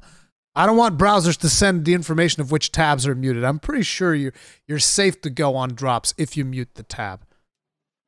I think you can Most even I think won't- you can even mute the fucking player if you want to. But I would recommend muting the tab Uh, instead. the reason I think you would struggle with muting the player is, like I said, Twitch doesn't count you as a viewer if you mute the player. yeah. Like as soon as you mute the player, Twitch just goes right. That viewer's gone. Uh, that's why a lot of people sort of go, "Oh yeah, I'm gonna watch you, but I'm gonna mute." I'm like, dude, just fucking leave. What are you doing? Because they they usually like it. So I'll have viewers that go, "Okay, I have to go to the gym. I'll keep you on. I'm just gonna mute." I'm like, bro, just go to the fucking gym. You're not helping me. Like you're muting, the viewer goes away. It's simple as that. It's like, but if you mute the pain, it still counts you as a viewer. I'm pretty sure. But uh, anyway, that that's Maybe. whatever. It's a technicality. So Yeah. um, next up we have Overwatch Two. Of course, there's always news about Overwatch Two. There's always Yeah. some controversy going on around that game. So Blizzard sent out a survey on how they can improve the game. Uh, Mm-hmm. because apparently there's not enough people online telling them to just like, hey, here's how you improve the game. Like, how about not worry so much about your fucking battle pass? Make things Yeah. affordable for free to play players as opposed to it lasting it over like 300 fucking years to grind some of the shit that was even like in Overwatch 1, whatever the hell it was. I've read about that. Uh, yeah. so yeah, that so that's one of the things that that happened. And then the other thing is that apparently players are actually grinding World of Warcraft gold to buy Overwatch 2 skins because it is more It's efficient than actually Yes. grinding Overwatch 2. Yeah. I mean, you know your game is kind of fucking busted if players have to grind another game in order to buy the things in your game, right? Uh, that's where you know things are busted. The problem, however, is I'm not convinced that this wasn't by design because World of Warcraft isn't a free game. World of Warcraft, you actually do have to pay to play. Yep. So if you're logging into World of Warcraft to grind gold so that you can buy skins in Overwatch, Blizzard is going ka-ching. Yep. Fuck yeah, we're getting paid for Overwatch 2, bro. Like we're actually charging people money for Overwatch 2. Fuck yes. So that's the sort of you're not really sticking it to Blizzard that way. Um but at the same time, I mean, we've spoken about this at length. Uh, Overwatch, uh, the way their entire monetization system is set up, you even have the mainstream media. Now, I do have to be clear here, people. When it comes to gaming media, there is few few people as scumbag as gaming media. I mean, these people are incredibly scumbag, and even they are complaining about the monetization of Overwatch 2. That's how you know things are fucked. And you have to understand why that is so telling. If you're IGN, where does your money come from? It comes from. Advertisers. Yeah. All right. Now, imagine you're writing an article where you say uh, Overwatch 2 is absolutely horrid. Fuck this game. Blizzard is one of your advertisers. Uh oh. Blizzard could so Red easily flags. go, well, go fuck you. We won't advertise anymore.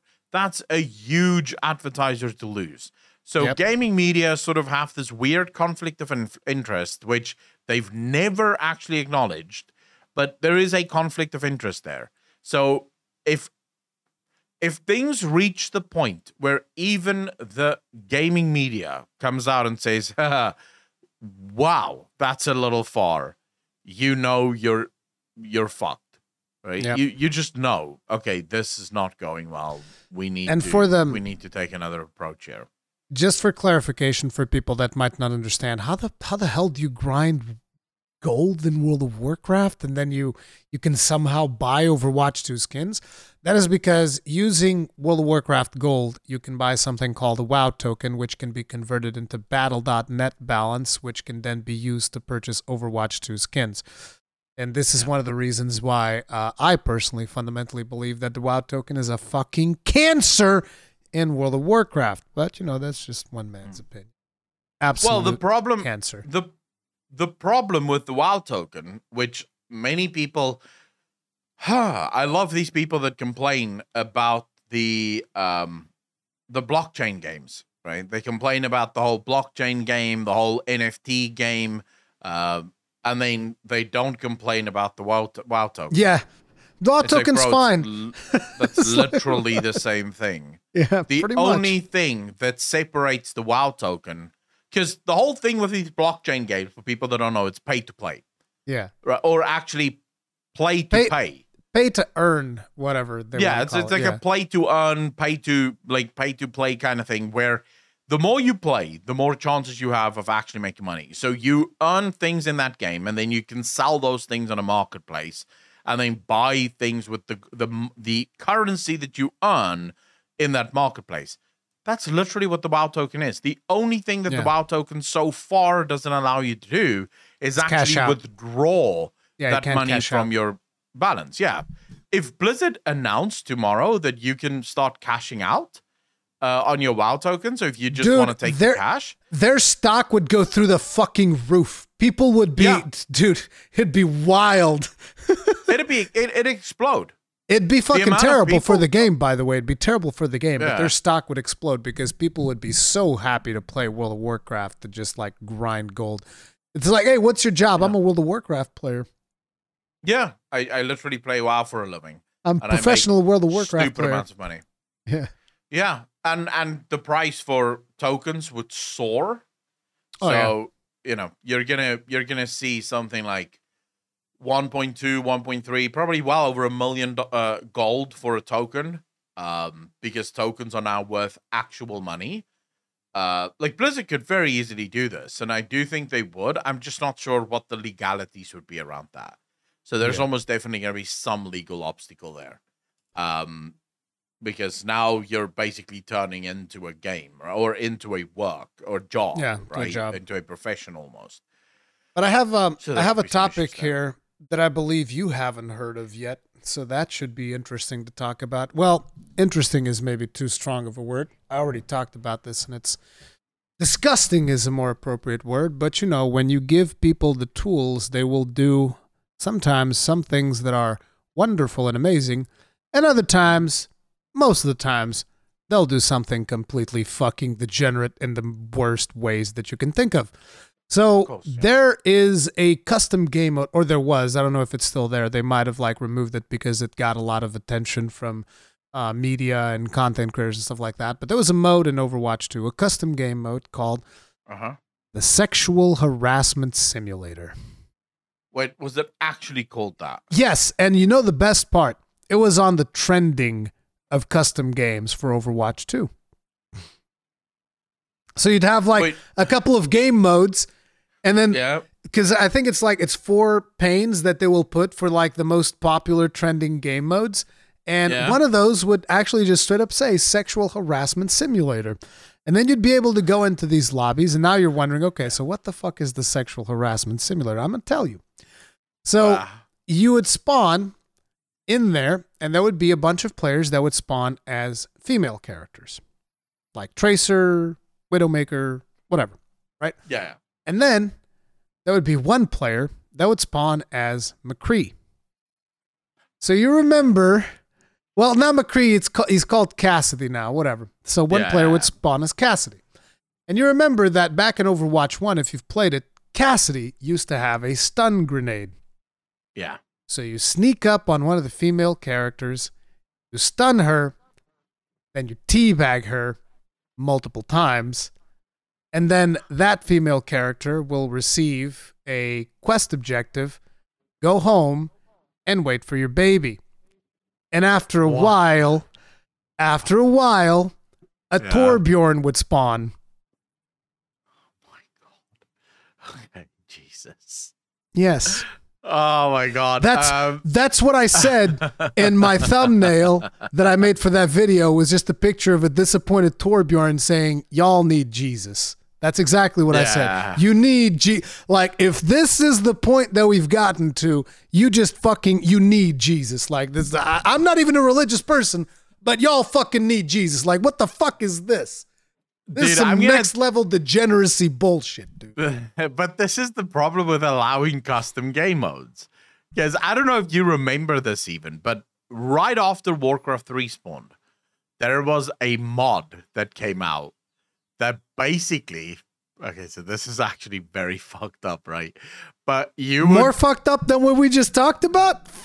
Damn. Bro, listen to this. Okay, so you would be a blonde elf with arrows that would shoot black people. Like that was the game. The, you would just shoot black people. That was a, a custom game on God. the Warcraft 3 shop or or custom area, right? That you would just log in and you would just shoot black people all the time. Which is like why? But I know why. It's trolling. it, it is people that just want to troll. And they when want you the give, attention, yeah. You see, the problem is it's not even necessary because I know a lot of people say, "Oh my god, the racist assholes." Oftentimes, this isn't about racism. So the guy that did this literally chose the most outlandish idea he could come up with because he wanted the attention. The attention. He wanted the reaction yeah. from people. He it's not even always about the attention. It's almost always about the reaction.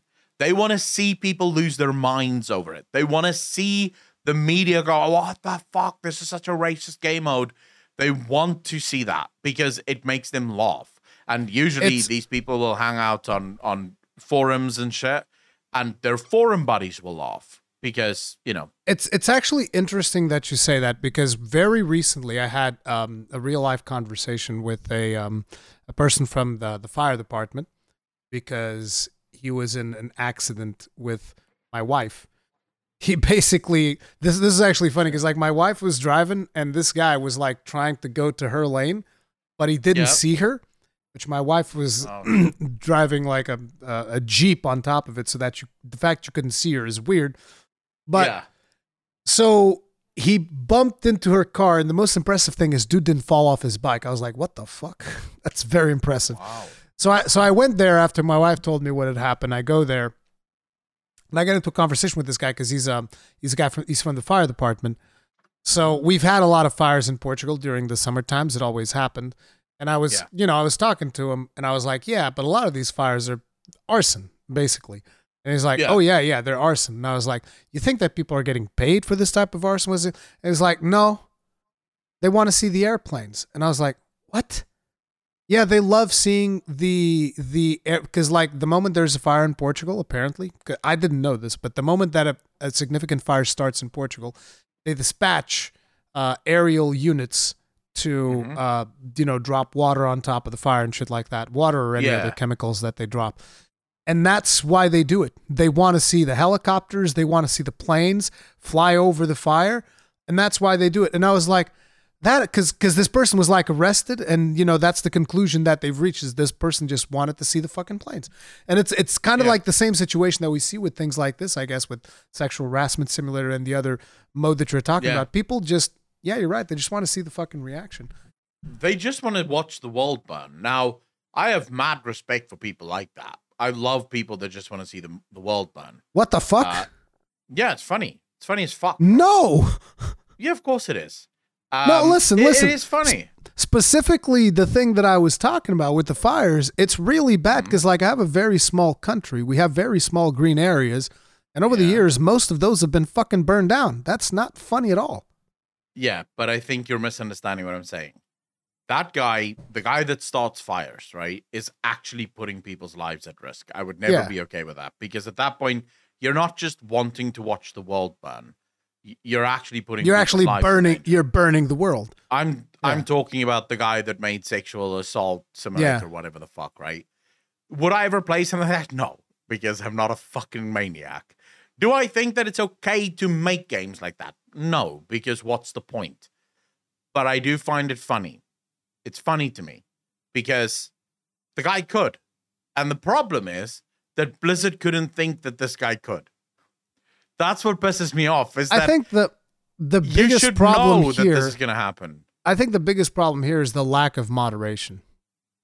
That's yeah, but that's the point, right? Yeah. Is the fact that Blizzard come up with this, especially since it's already happened in one of their games. Someone made a very racist fucking game in one of their games already, and Blizzard doesn't stop to think, you know what?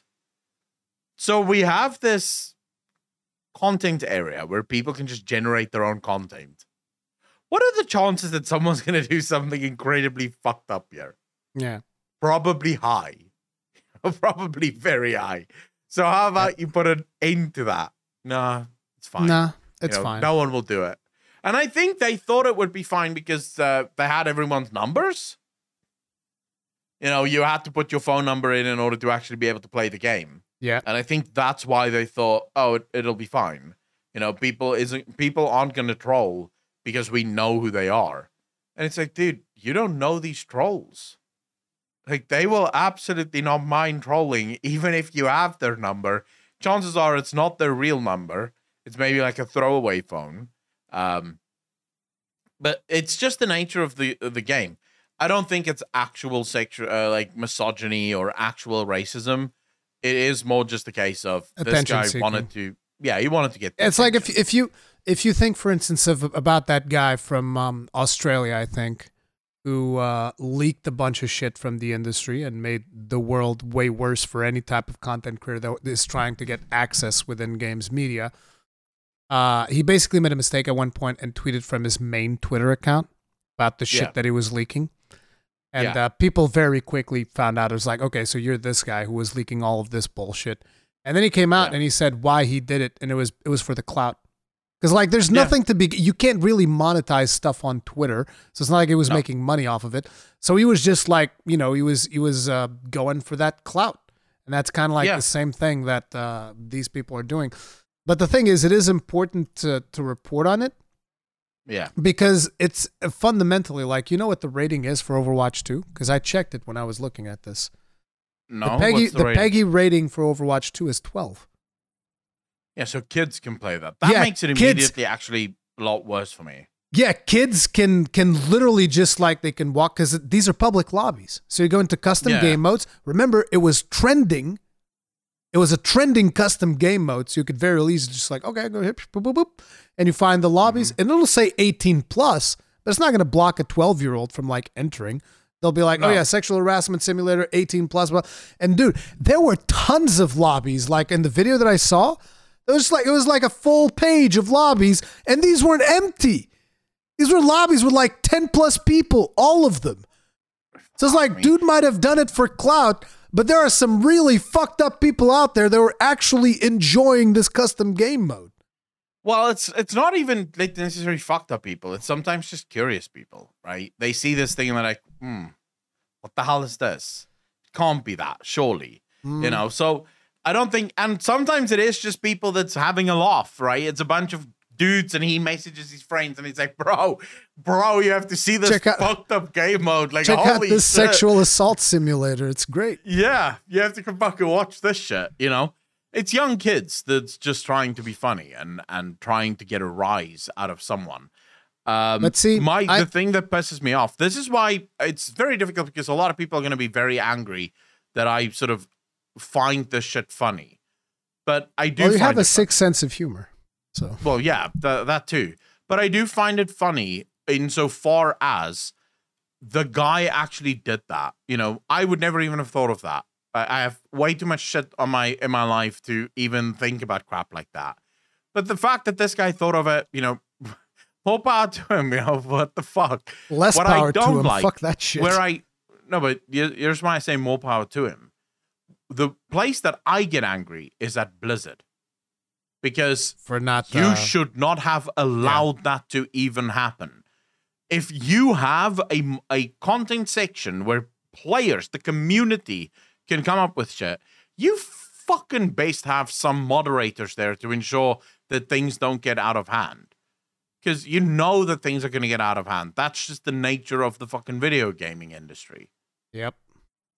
You know, I'm half surprised that there isn't some kind of Ku Klux Klan fucking video or, or game mode out there where all the black characters are hunted by like fucking Soldier 76 or some shit.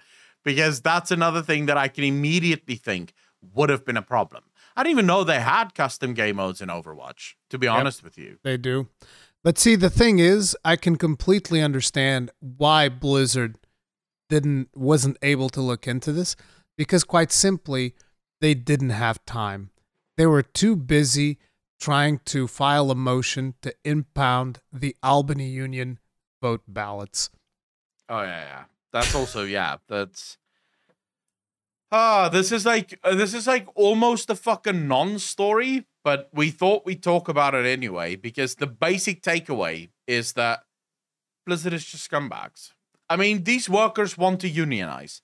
They voted they want to unionize, and now Blizzard is saying. And Blizzard no. Blizzard has said that they don't mind them unionizing. I believe they're like we fully yeah. support their rights. Blah blah blah. Uh, actually, they even have the quote here. They said we deeply respect our employers' rights to choose whether to be represented by a union and to make an informed yeah. decision for themselves in a process where every voice is heard. And um, yeah. then, however, there were other people at Activision Blizzard who said something like, "Oh, but the thing is, it becomes harder to negotiate, and you know, people that are not unionized even have better salaries, and like you know, given given a bunch of of bullshit like that, right? Yeah. Uh, then they go on I mean, to say, I, I, I will say that there are there are industries where non-unionized workers will almost always be paid better than unionized workers because yeah. you can if you're part of a union, you are not allowed to. Mm, eh, at least in South Africa, I don't know how that works in the rest of the world, but in South Africa, if you're part of a union, you cannot negotiate negotiate on your own. Yeah. You have to go through your union, and I for think- the union to do this, they have to have, you know, so there are industries where that is the case. Sorry, you wanted to say, I think? I, I, I- was going to say that uh, I believe that is the case for most uh, situations when it comes to unions. Is you always need to negotiate as a unit. You don't you don't really Yeah. get to negotiate individually. So Yeah. Uh, They've- I also know that union union workers. There's a company that I know very well where the non-union workers get like uh, they get three weeks holiday per year. They also get two weeks, uh, like it's called special holiday, where if they reach a certain target, they can actually extend their holiday by two weeks. So it's a five-week holiday every year that they get, uh, and it's completely paid for. Uh, and then they get like a bunch of bonuses. Like they out earn the unionized workers by like double. The only problem is that whenever the union comes to the company, remember the union is arguing on the face or on the side of all employees at all levels. So it basically gets like a 6% increase on all levels. So even on the lowest level to the highest level. So all of these union workers are basically fucked because the individual guys can go to the company and be like, yeah, no, I'm sorry, but this is bullshit. And the company's like, yeah, all right, what do you need? Because we need you. Uh, and you have the pull, whereas in a union, you don't. So there are instances where unions are just completely bonkers and people should think about it twice. What I don't like here is that we know that QA specifically, and that's where this comes in, by the way, because these are QA workers, quality assurance. We know that they are treated incredibly bad, badly by Yeah. the gaming industry. They're usually fired for no fucking reason. Uh, they have a very high turnover rate. They get paid peanuts uh, for the work that they do. So it makes sense that they want to unionize. Blizzard's argument, however, to the commission is that they don't think that this group is a big enough voting bloc. They they don't think that this group has the voting rights to really unionize, even though the uh, the commission previously have already said no, they're fine. Uh, Blizzard just continuously now wants to basically Blizzard wants the vote to happen across the board. So Blizzard wants the entire uh, in like that entire department to basically all unionize. That's what Blizzard is looking for. And again, it boils down to if everyone unionizes, it usually ends up being uh, sometimes helpful for the company. Not always. There are times where unions can be very poor, but sometimes it does work out very well for companies when everyone unionizes. So um, that's what Blizzard is trying to push for. I think it's scumbag, but it would be more surprising if you came to me and said Blizzard offered all of them a million dollars just to be part of the union. That would have surprised me. But Yeah. if you, even if you came to me and you said that Blizzard is threatening to kill their children if they unionize, I would be like, oh, okay. Seems reasonable. So, yeah, it's just another fucking Thursday.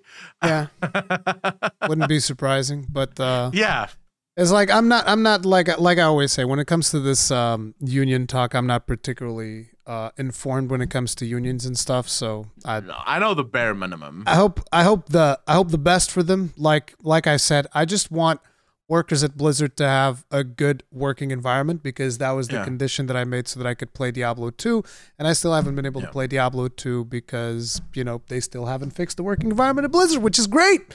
I can't They wait to to play be- Diablo 2 like fucking I don't know, never at this rate. That is that is actually something that uh, Preach spoke about because that was one of the first conversations he had with Ian was what happened to all of the disgusting people? What happened to the people that did all of the shit? You know, all of the sexual harassers and things.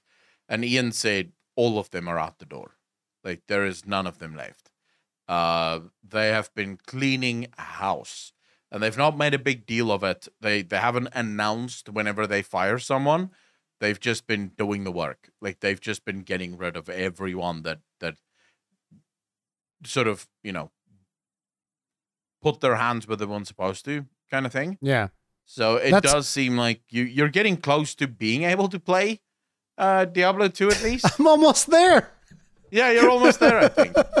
but it's like that is one of the things that that I usually talk about whenever people because like you know people will still bring the argument whenever you're talking about oh i'm, I'm going to be playing world of warcraft i'm going to be doing this uh, there's always a lot of pushback because obviously you and i have been very vocal critics of the game i think that what people don't understand is the reason we're very vocal critics of the game is because we deeply care about the game because we have yeah. a certain attachment to it so yeah.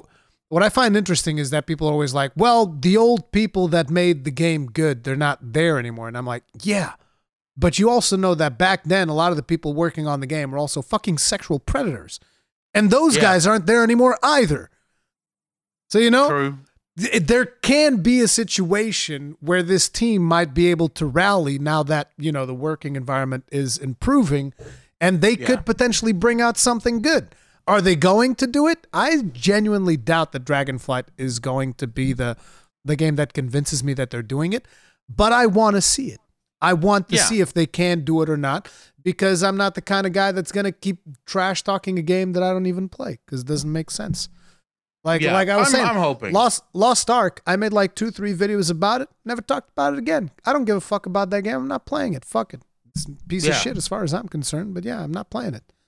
Yeah, I'm I'm hopeful that you know we're we're about to see Blizzard turn over a new a new leaf and and we're about to see Blizzard really pop off. Uh, because I do think it's good. Now, I don't know if you watched Pyromonster's video about will he play. Uh, uh yeah, I, I watched. I watched the. I, I think I watched the whole thing. I don't remember much, but it seems like he's not going to play Dragonflight because he's not. Yeah, I. Uh, he's kind of. I watched.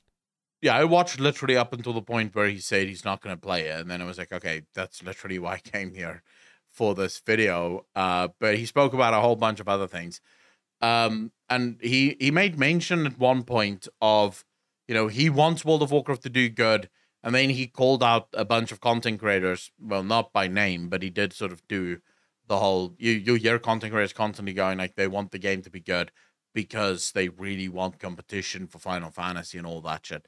But he's not about that. He just wants the game to be good for players so that they can get a good game. And uh, I want to say now publicly that's not why I want the game to be good. I, I want, want, it to be good. to be good. Yeah, sorry. I I want it for both reasons. Well, it's good for everyone. To my mind, that's obvious. That's why I don't agree with how Pyromonster sort of yeah. phrased it. Because the framing of from Pyromonster's perspective is that I don't want the game to be good because, you know, I want players to have a good game. No. I only want the game to be good for me because he did say yeah. that those content creators that say that is uh, just selfish. And I was like, no, because if the game is good, so good in fact that it offers competition to other MMOs, then it by by definition is good for its players. Yeah, exactly. Like players are by definition having fun, and I'm one of those fucking players. So it's, it's I want the like, game to be good for me. It's like obviously I want the game to be good because I want to play it. I also want the game to be good because another good game in the MMORPG genre will make the genre better as a whole, whether that yeah. is ESO being good, Guild Wars 2 being good. And again, it is also another option that I can play. I think that one of the problems uh, potentially with Pyromonster as well, I think, is that he has this thing where I, I want to make a video talking specifically about this, but it's this one game mindset that a lot of people have where they have their one game that they play yeah. and that needs to be the only game that they play. They don't want to play anything else. They just want to play this one game. And I think that that's actually bad. You end up in situ because like I've been down that road where I, I was only playing World of Warcraft for a good portion of my life and I was shutting myself off to a lot of other video games that were very interesting. And when I stopped and I and I you know I, I stopped playing World of Warcraft and I bought a Wii and I started playing like um, uh, Zelda Princess of Twilight, whatever the fuck it was. Yeah. I was like, oh, there's boss fights in this game as well, and they're pretty fun. And I'm not dependent on 20 other people to know what the fuck they're doing. I just have to yeah. figure this out and I do the boss fight and it's fun. And then from there I went Demon Souls, Dark Souls, down all of these crazy challenging games and it was good because then yeah. I can also go back to World of Warcraft if I feel like it. I can go back to this other thing.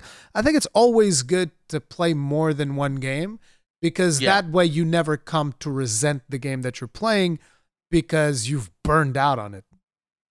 Yes.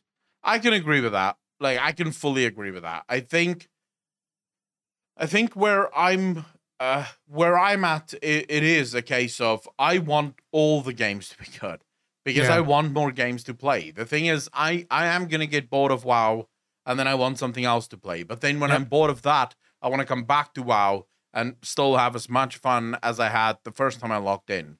So I want it 100% because I am I am fucking selfish. I want a good game. End of discussion. I don't give a fuck. And yeah, I do think that it's a massive problem. All these people that basically only play one game because it really limits your ability to uh I think I think it limits your ability to understand the shortcomings but also the good things that your game has. Yep. Uh, and you only really discover how good or bad your game is once you start playing other games and you're like, "Oh, bro, I didn't know that things could be this way." That's quite huge, right? So yeah, I, I But unfortunately, a lot of games end up uh, when you're a content creator. A lot of games end up having like uh, tribalist communities, which yes, you know I, I still get exposed to some of those every now and then. They show up on my streams and they'll be like, "Oh, I can't believe you're playing World of Warcraft," or sometimes the other way around. "Oh, I can't believe you're playing Final Fantasy 14." And it's like what I have to say to those people is, guess what? You're not gonna believe what I'm gonna be playing next week when I play New World or when I play Guild Wars 2 or when I play Monster Yeah. Hunter, when I play whatever the fuck. You're gonna keep not believing it because all you care is about your one fucking game. So go play Yeah. your one fucking game and get the fuck out of here. I'm not going to be a one game Andy for the rest of my fucking life. It's not happening. I can't just play one game. I get bored too quickly. Yeah, Exactly. It would just not work for me. I need to play many games. So Very yeah, I, much I just sort of I wanted to bring that up about Pyro because I do. I- I sometimes wonder, like, I don't know. It just sometimes feels weird how you'll turn a perfectly normal thing into some kind of attack when you know it's just no one meant anything bad when they said they want WoW to be good because that would provide competition for Final Fantasy. No one meant anything fucking insidious about it. There was nothing evil or horrible about it. It was just their opinion. You know, that's what they want. I think Uh, so yeah, it was. And- it's kind of weird to me. I, I think that there's something um, about about pyro, um, which is and, and I don't want to like you know I don't want to like rail against another content creator. It's whatever, but I No, do no, feel all. like he has he has sometimes some problems dealing with criticism. You know, like like he he he doesn't strike me as one of those guys that can be talking to his audience and just be like, well, we'll have to agree to disagree on that, and it's whatever right? Whereas to me, Yeah. that's usually what I default to. If I like, I'll try to engage with someone else. Say, okay, here's my reasoning for this. They'll say, Mm-hmm. okay, here's my reasoning for this, and I'm like, okay, I don't agree. It's whatever. But he'll be like, no, you're wrong. Like you know when people when people pushed back to him on the controller thing and they said no controller is a perfectly valid way to play the game and he's like no you're wrong like Yeah. you'll say that but you'll be like ironic about it. He'll be like no you're you're fucking wrong. Controllers are bad. And I people mean, kept they, pushing They are bad, but So there you go. Just, just know, want to th- just want to make sure that we all know where I'm standing on this debate. you know, the, the funny thing is, I've I've seen comments that actually take you seriously. They're like, "Man, Accolonn is so fucking wrong." They're they're mad about it, too. and I'm just like, I'm telling you, he doesn't give a fuck. He'll say he does, he I don't give a doesn't. I don't give a crap, dude. I I like more choice. Yeah, which exactly. is why when Blizzard announced that they're doing more controller options, I wasn't angry at that. As long as they don't fucking announce that they're removing mouse keyboard options, Yeah. I'm perfectly fine with them adding more options for people to play the game the way that they want to play it. As as a matter of fact, it, it's actually good for you because with these controller things, they added one where you can just bind Shadow Bolt to a key, and then you can just keep that key pressed, and you're you're you just yeah, you'll fire just Shadow, Shadow Bolt like a fucking maniac. yeah, th- there you go. Um, That's how you play. yeah, I mean, look, I'm I'm gonna be honest with you. I I'm all for choice. Plus, you know, um, it's not my job to make sure that you're playing your game correctly. If you want to use a fucking controller to ruin your gaming experience, I'm not gonna stand in your fucking way. Right? uh, like, but don't come complain to me when you're like, oh my god, I can't fucking do this and I can't do that. Boo! Use mouse and keyboard, bitch. Like that's just how it goes, right? Um, but no, I I sort of like he does get stun locked quite heavily, right? He's Yeah. one of those. He's very much one of those guys that his community can stun lock the fuck out of him, and then he just goes ape shit on this one fucking viewer that's just saying random shit. So that, that is just know, trying to get a rise out of him too. Yeah, like, usually they are just trying to get that rise because they know he's got a short fuse, yeah. and they know that they can stun lock him um, into like an hour's worth of ranting. But no, I I mean I back in the days of WoW, I considered Pyro a friend. Uh, I still consider him a friend. You know, I I'm very honest with my criticisms around everything. I've I've never held back. Just because we're friends doesn't mean if you do something fucked up, you can bake and, your ass and I'm going to call you out on it. And it's That's important. how it goes. It's important because nowadays I think that people almost see like if somebody criticizes you, like that is somehow a bad thing. It's like no, if somebody criticizes you, probably means they care. They want you to like fucking be better and succeed, as opposed yeah. to just being like, oh no, you're fine, you're gonna be okay, don't worry about it. It's just like no, you. Yep. Sometimes people need to hear tough criticism. It is what it is, and I'll say it to anybody. I mean, I think there, there, there's obviously this is the internet, so there are guys that's literally just calling you out because they want to hurt you or whatever. Yeah, yeah, yeah, yeah. Um, but that usually I don't go that far with people that I like. Um, if I don't know you for jack shit, you can bet your ass I'm gonna say whatever the hell I want. But if I do know you, I'm gonna be careful to phrase my my criticism or my disagreements in such a way that it doesn't come across as me just being a dick. But I do wanted to highlight the fact that I didn't appreciate the way that Pyro phrased that. Um, because yeah. it, it somehow like simultaneously threw me and a bunch of under, other content creators under the bus. It was like because I said that I said those exact words. I want World of Warcraft to be good because it offers competition to Final Fantasy. Yeah. And there was nothing nefarious or insidious about what I said.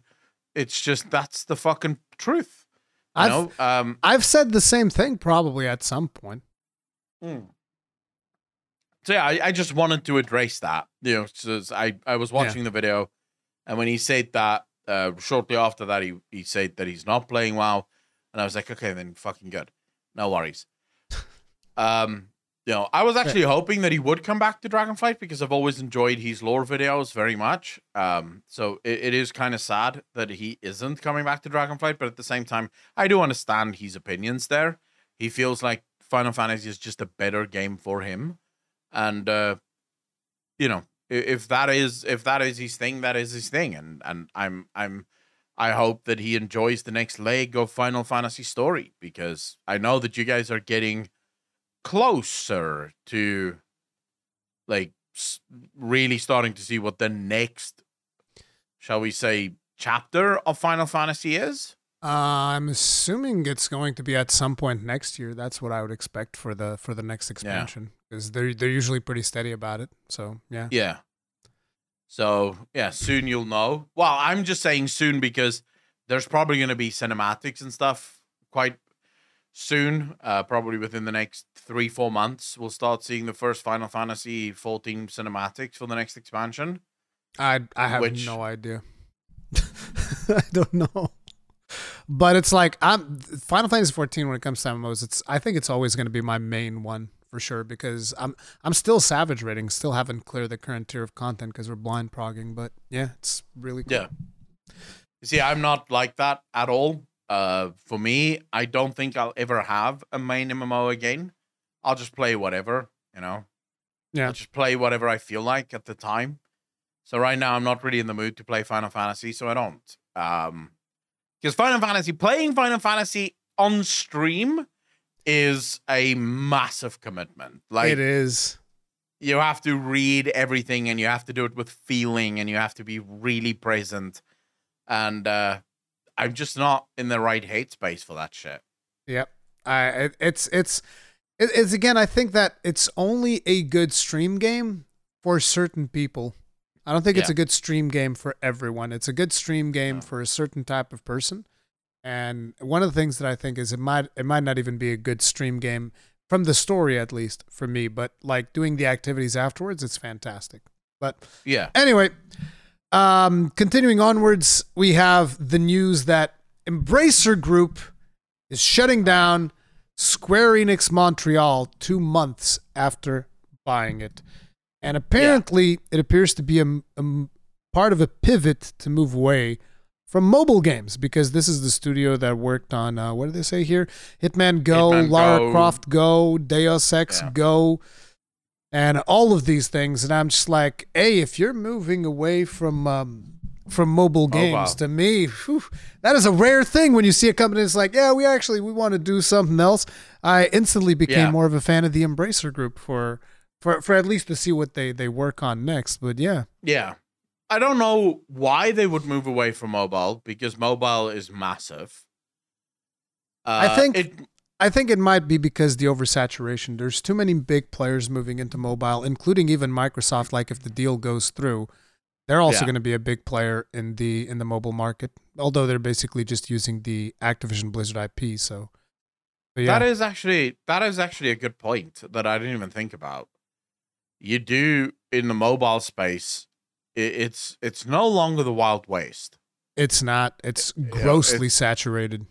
I mean, yeah, it's still the Wild West have, in terms of like people will straight up steal uh steal your your concepts like i'm pretty sure i saw the other yeah. day like some random survival game like an ad where they mm-hmm. they literally stole microsoft's logo state of decay except they call their game state of survival whatever the fuck but they were just straight up stealing assets and shit from state of decay and it was very yeah. clear that they were just like copy pasting Microsoft yeah. shit to make a zombie survival game.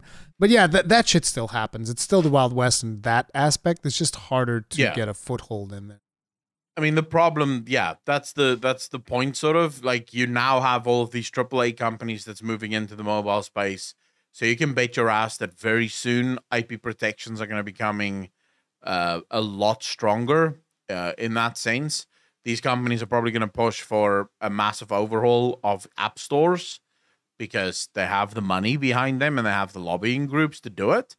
So, um, yeah, it might be that Embracer just thought we don't have the resources to really fight all of these AAA guys, and not only do like we don't want to fight all of these over overblown AAA guys. So we're gonna get out of this space and get back into it. Also, I think the other problem that I I, I think Embracer has is all of their current IPs I don't think make good mobile games. Like Tomb Raider is almost never going to be a great mobile experience, no matter what you do. I don't think it's ever going to really work as a mobile game. You know, Hitman make... can kind of, but not really. Yeah. yeah. You know what makes me happy about this is that um, one of the one of the IP that they these guys have gotten from purchasing the because they purchased a bunch of Square Enix studios as part of that 300 million deal because. Uh, the, the the Square Enix guy was going like, "We're going all in on NFTs. Let's fucking go yeah. and let me yeah. sell all this IP away." One of the IP they got was Legacy of Kain, and I'm just like, yeah. "Bro, I fucking love Legacy of Kain. Come on, give me a Dude, new I, fucking Soul Reaver, man." Yeah, I would. I actually loved playing Soul Reaver way back in the day. I would even settle just for a remake.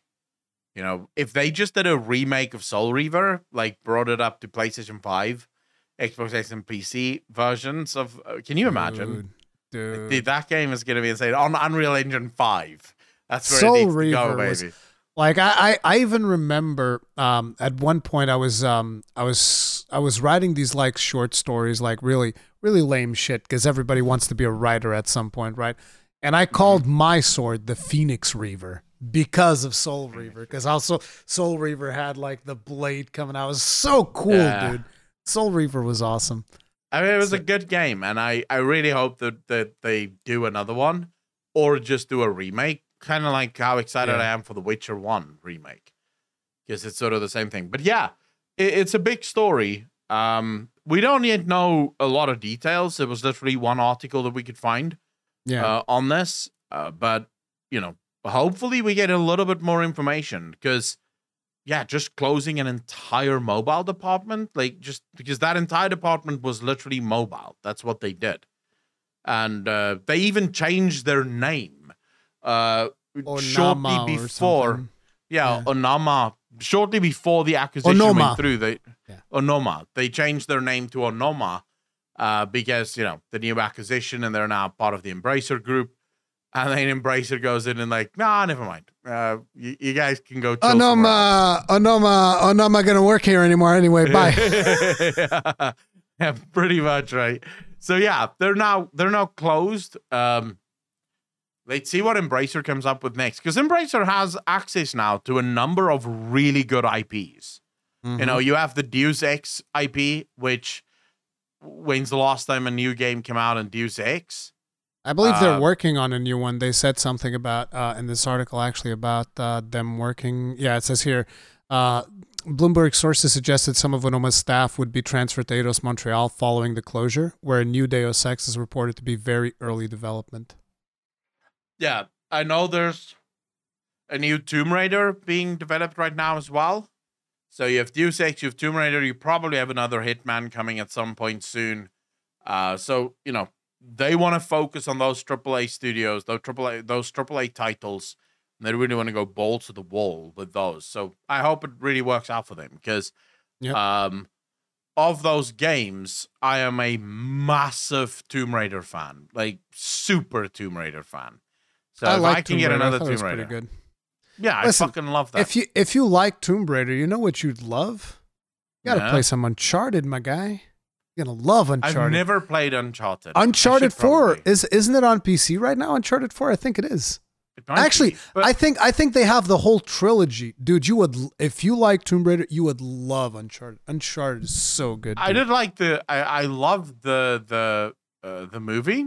I watched the movie not long ago. The Uncharted movie. It was a pretty cool movie. I've heard I've heard bad things from the Uncharted movie. So if you like the movie, dude, you would go mental for the games. Particularly like Uncharted Two is amazing, and Uncharted Four is amazing as well. The one that I haven't played yet is actually Uncharted Three, but uh, yeah. Yeah. Uncharted overall is amazing.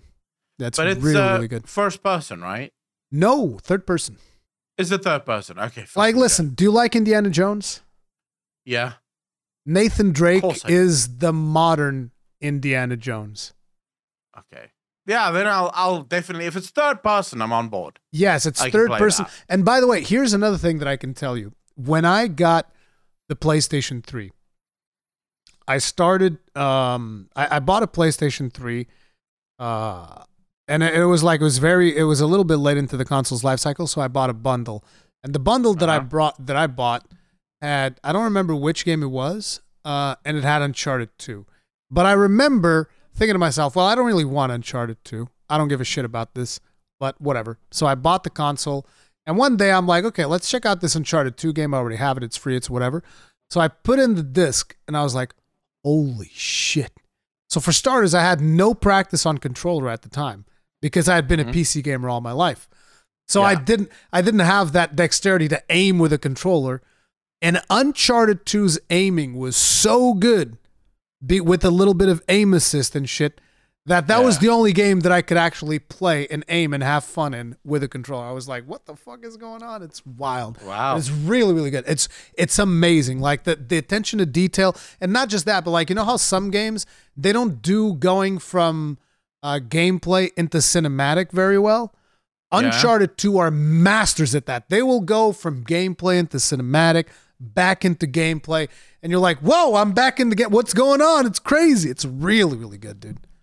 I, I, I mean, Tomb Raider has the same thing, right? Where it Yeah, will yeah, just go seamlessly from this is you playing, and then suddenly you're into a uh, into a cinematic. So yeah, I, I'd be on board with that because I love Tomb Raider. So yeah, Yeah. I would definitely try it out. You definitely should check it out.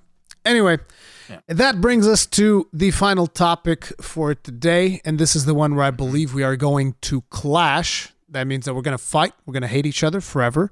We're going to Yep. end the podcast course. because, yeah, th- there's, a- listen, when it comes to online conflict, there never is a peaceful resolution. There is only scorched earth. And that is Of what we're going to do because we're going to disagree I'm on gonna this. ca- I'm gonna get my entire community to cancel you. Yes, and I'm going to do the same. We're going to have Yeah, our communities clash against one another. Everybody needs to hate each other. There's Yep. going to be Akko Andys and Ruri Andys, and it's going to be. Anyway. It's gonna be epic. so the news is Microsoft has invested in a Korean blockchain gaming company. They're called Yeah. WeMade, and they also work on the Mir series of MMO games. Uh, I looked we I looked up briefly one of their games, which is Mir Four, and it is one of those games that is a piece of shit mobile port that you just slap on to Steam, and then you hit the autoplay button, and the game fucking plays itself. Which, yeah, uh, yeah that's uh, that's pretty fucking bad all around as far as I'm concerned. But uh, why don't I you mean, tell me how you feel about Microsoft investing in a Korean blockchain company, and then we can take it from there. All right. So, in order to understand this, uh, I need to explain something. Do I like that Microsoft is investing in this company? No, not at all. Because I don't think blockchain currently is where it needs to be. Uh, right now, everyone that gets into blockchain gets into blockchain for a quick buck. That's it. It's literally to make as, as much money as humanly possible before it dies because that's what happens to every single NFT game. All of them. They start really well, and the people that get in very early make a massive amount of money, and then they basically keep their money by convincing other people to also get in and just, you know, lose a shit ton of money effectively. Because right now, those games are made not with the fun aspect of video games in mind. It's made with the let's make money. Yeah. So that's what all of these games are about. It's about making as much money as possible. Now, in saying that, I do believe that blockchain has a future. Not now, because the greed first has to get fucked. So these guys have to get to a point where they start losing millions of dollars because of blockchain, because the the the people have just grown sick and tired of the constant fucking quick buck bullshit. Because right now it's a gamble, right? You're gambling effectively. That's what you're doing. And everyone's mad on the gambling thing, but people have to get off that because there are elements to the blockchain game environment that could be really good for the future of video games you know the idea and i realize that a lot of people don't like the whole play to earn uh, uh, mantra. But imagine if you were playing call of duty and you're playing and you're playing and you're playing and suddenly drops a skin you know and this is like a super fucking op skin and you can sell that skin for a couple of hundred bucks because it is such an op skin.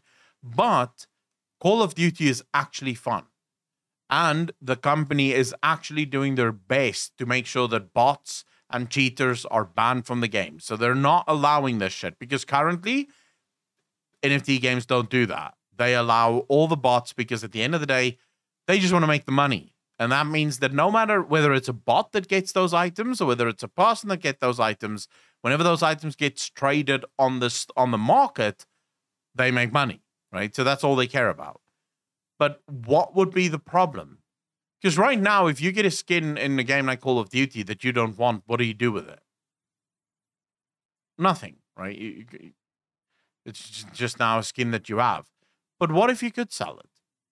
Would that really be such a bad thing? Why do you need the blockchain for that? The blockchain makes it easier in terms of no. what currency would be used, where that currency would go, the blockchain does make it easier. You understand that what you are describing already exists in Counter Strike Go. Yeah, but Counter Strike Go is sort of like a very early version of that. Plus, the marketplace for, for Counter Strike Go is is sort of somewhat. Uh, it's a. It's also very populated with bots at the minute, right?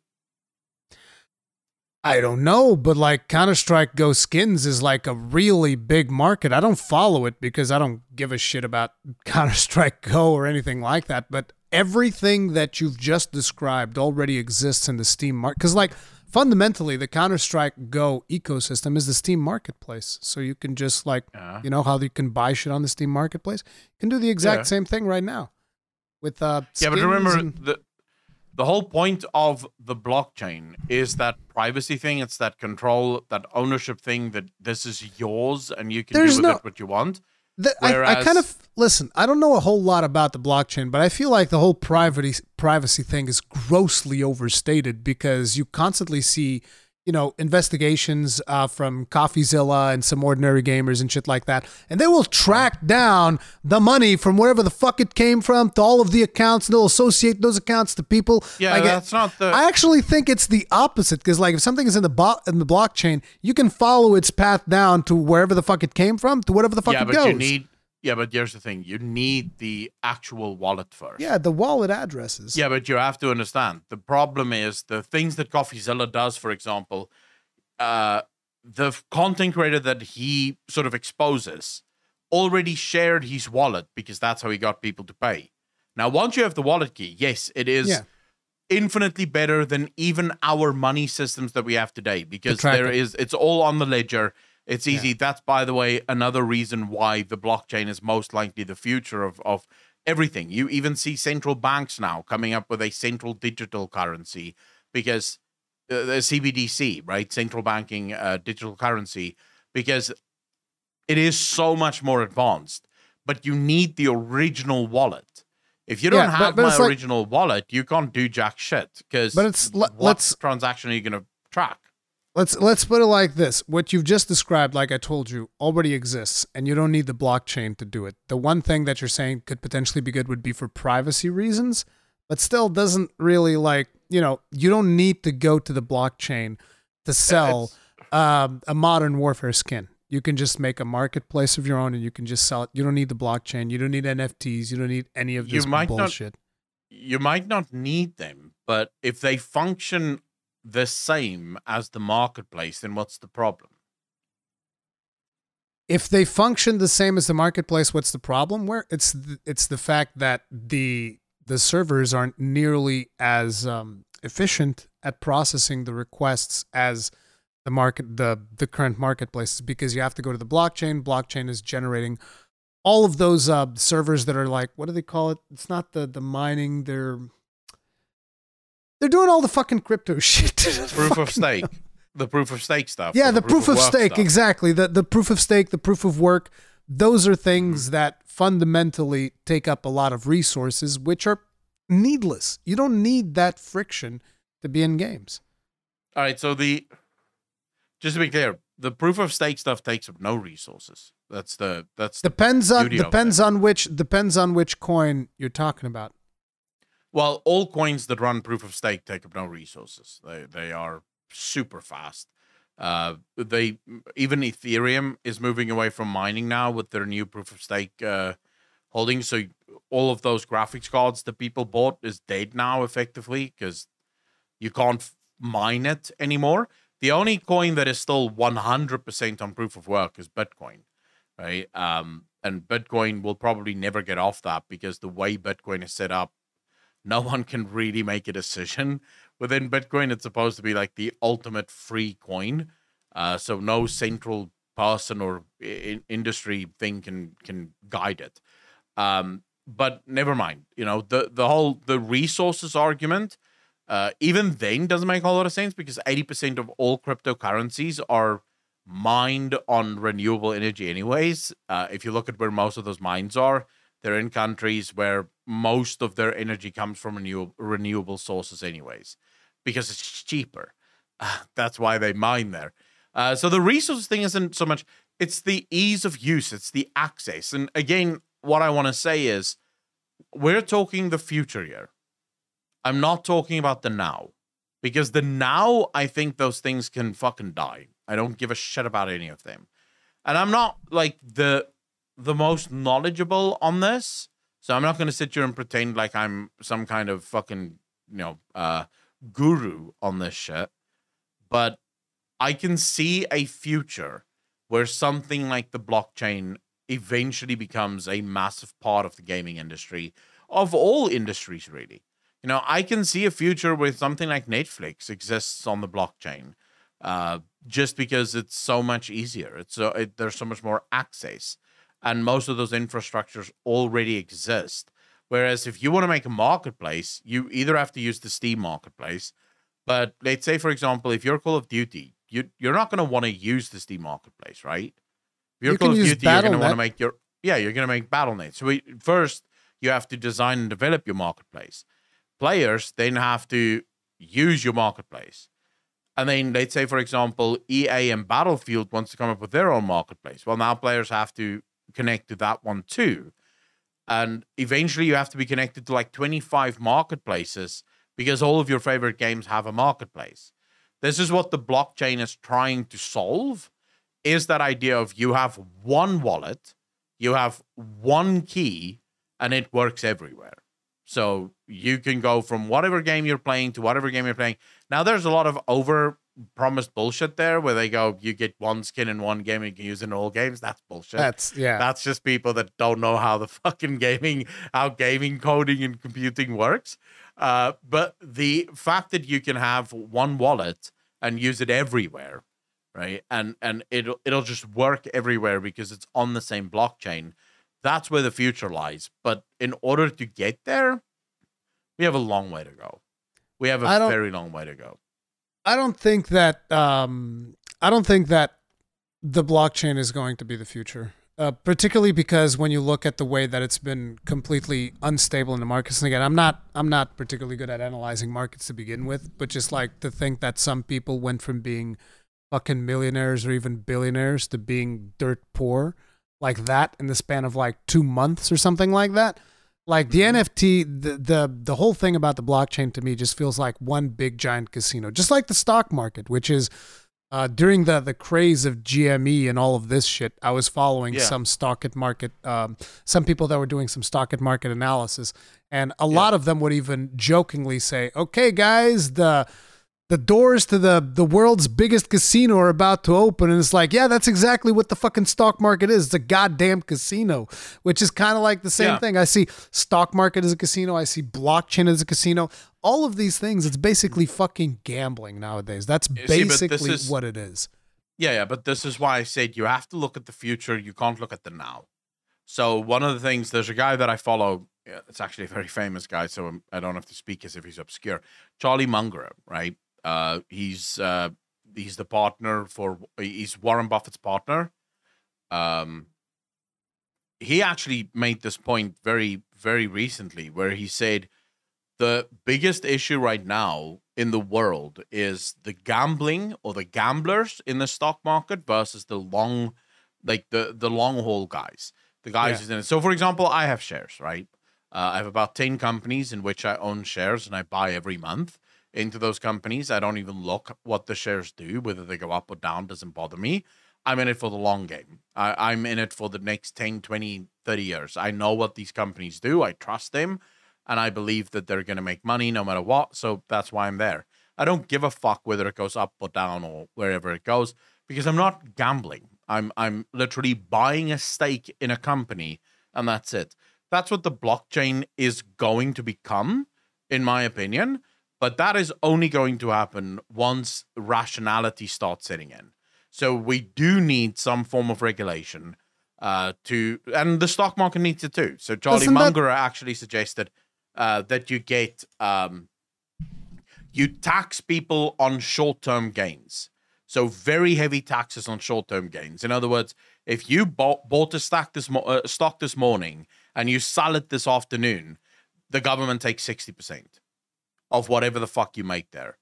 Because that's the gambling part of it. It's day trading. It's the people that they buy uh, when the stock is at $20 and then they sell when the stock is at $25. But the problem is, if enough people do that, the stock starts going on the seesaw thing where it goes yep. up to 25, then it crashes to 20, then it goes up to 25, then it crashes to 20. And then it goes up because now all of them are fucking high on as as as fuck on hopium. So then it goes 25, 30, 35, 40 but the stock is actually worth 15. Yep. So it's up to 200, but it's worth 15 because all these gamblers are just going, oh, buy, buy, buy, buy, buy, because they want to make a short buck, right? They want to make a quick buck. And Charlie Munger is saying, tax the fuck out of those guys because it's destroying the markets. The market is supposed to be if you buy a share at $20, you're buying that share at $20 because that share is worth $20. If you look at what the company's doing, you look at the amount of profit they're making and the money that they're making, all that, that share is worth $20. That's why you bought it. So, for example, I make all of my money out of dividends. Dividends, uh, you know what that is, right? Uh, yeah. Uh, Yeah. So I make all of my money out of dividends. I don't make my money out of the stock going up or the stock coming down. The only way in which stocks going up and down influence me is your dividend payment gets more the more a stock is worth. But that is usually tied to how much the company actually makes, or it should be at least. So yeah, that's sort of uh, look. It's a brand new technology. Brand new technologies always first get misused. Always. Yeah, the the thing the thing about it is the the whole concept whenever it comes to their application to video games, it always ends up being around the concept of artificial scarcity.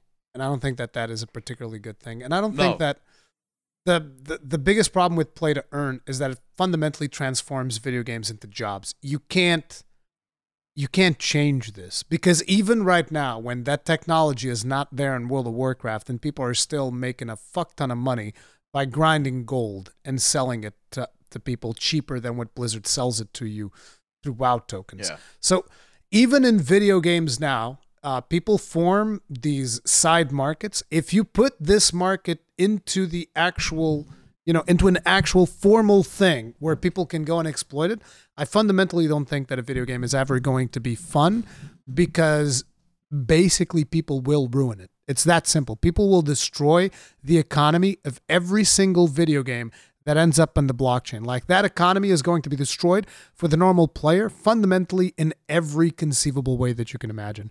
And they, the, another thing about this article is they also say that these people, the WeMade or whatever, they have their own NFT auction site already with plans to introduce their own economy platform, which supports NFTs and DAO, decentralized autonomous organizations and yeah. collectively owned organizations with no central authority.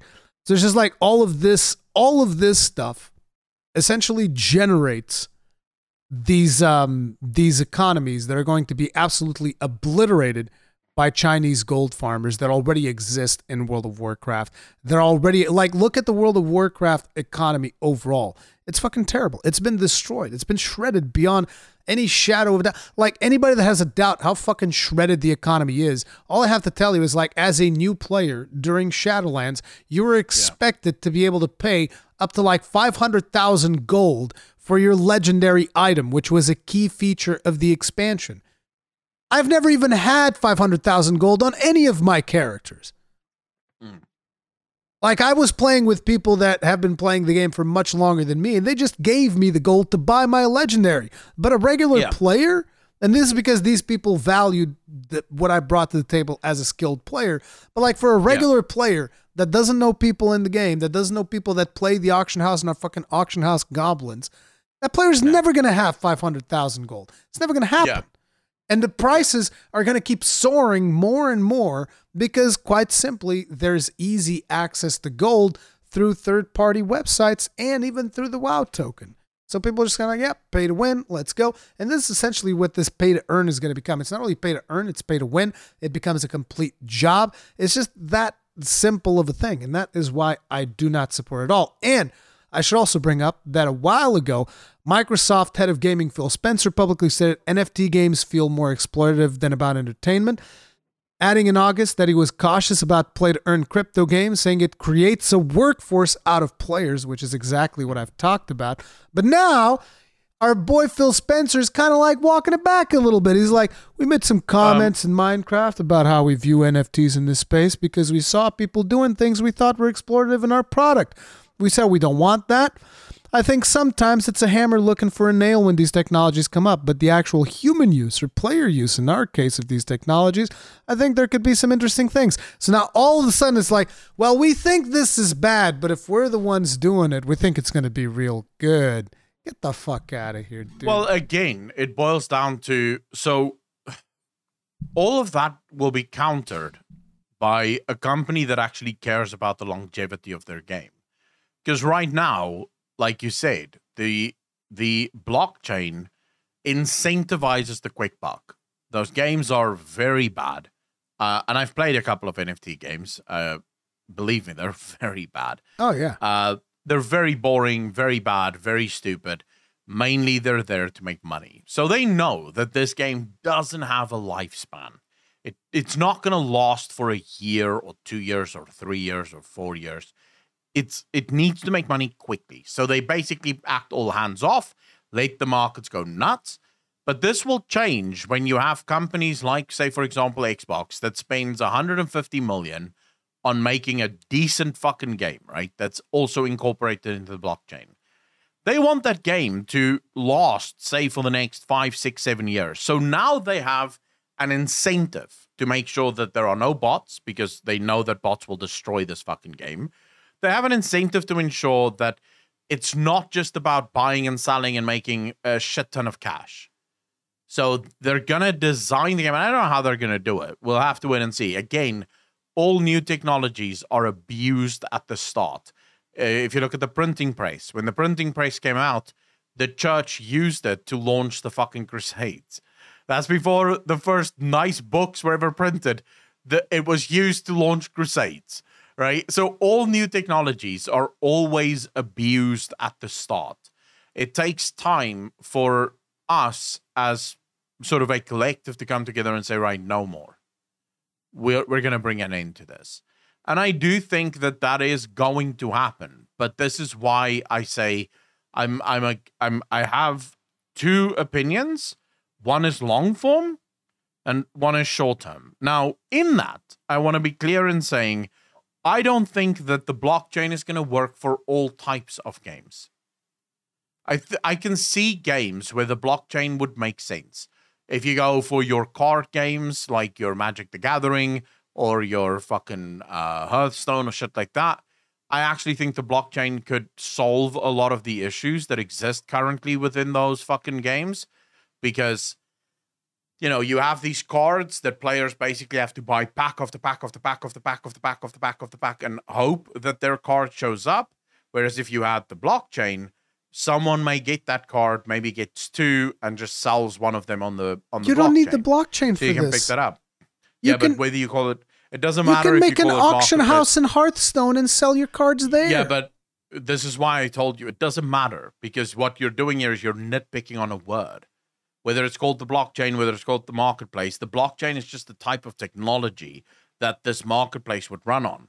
So you're just creating the marketplace, and the only thing you're saying here is, I don't want the marketplace. Because another thing that you have to understand, if you do it the normal way, so Steam, for example, the reason the Steam marketplace works the way that it works is because Steam actually has an office or rights in almost every country in the world. So it's connected to banks in every country in the world. Which means when I buy a game on Steam, I'm not paying any transfer fees or swap fees or anything like that. But when I buy World of Warcraft, I pay for the game and then I pay a fee because my rands have to be turned into dollars. So I'm paying a fee on top of the game price for that sort of conversion to yeah. happen, right? Because Currency the transaction has to happen. The blockchain removes that because you're not using your currency is on the blockchain. That's where you're using it. There is no, oh, I want to buy this, but fuck, I'm gonna have to spend ten dollars plus then two dollars because fees. Okay, or maybe uh, Hearthstone. There's no fee- There's no fee to convert Bitcoin into Ethereum. Uh, Bitcoin and Ethereum would be difficult to convert because they're not on the same blockchain. Again, we're talking future here. Right, so I'm talking in the future because I am one of those people that They're not even in the same that- blockchain. I broke your No. argument, man. What the fuck?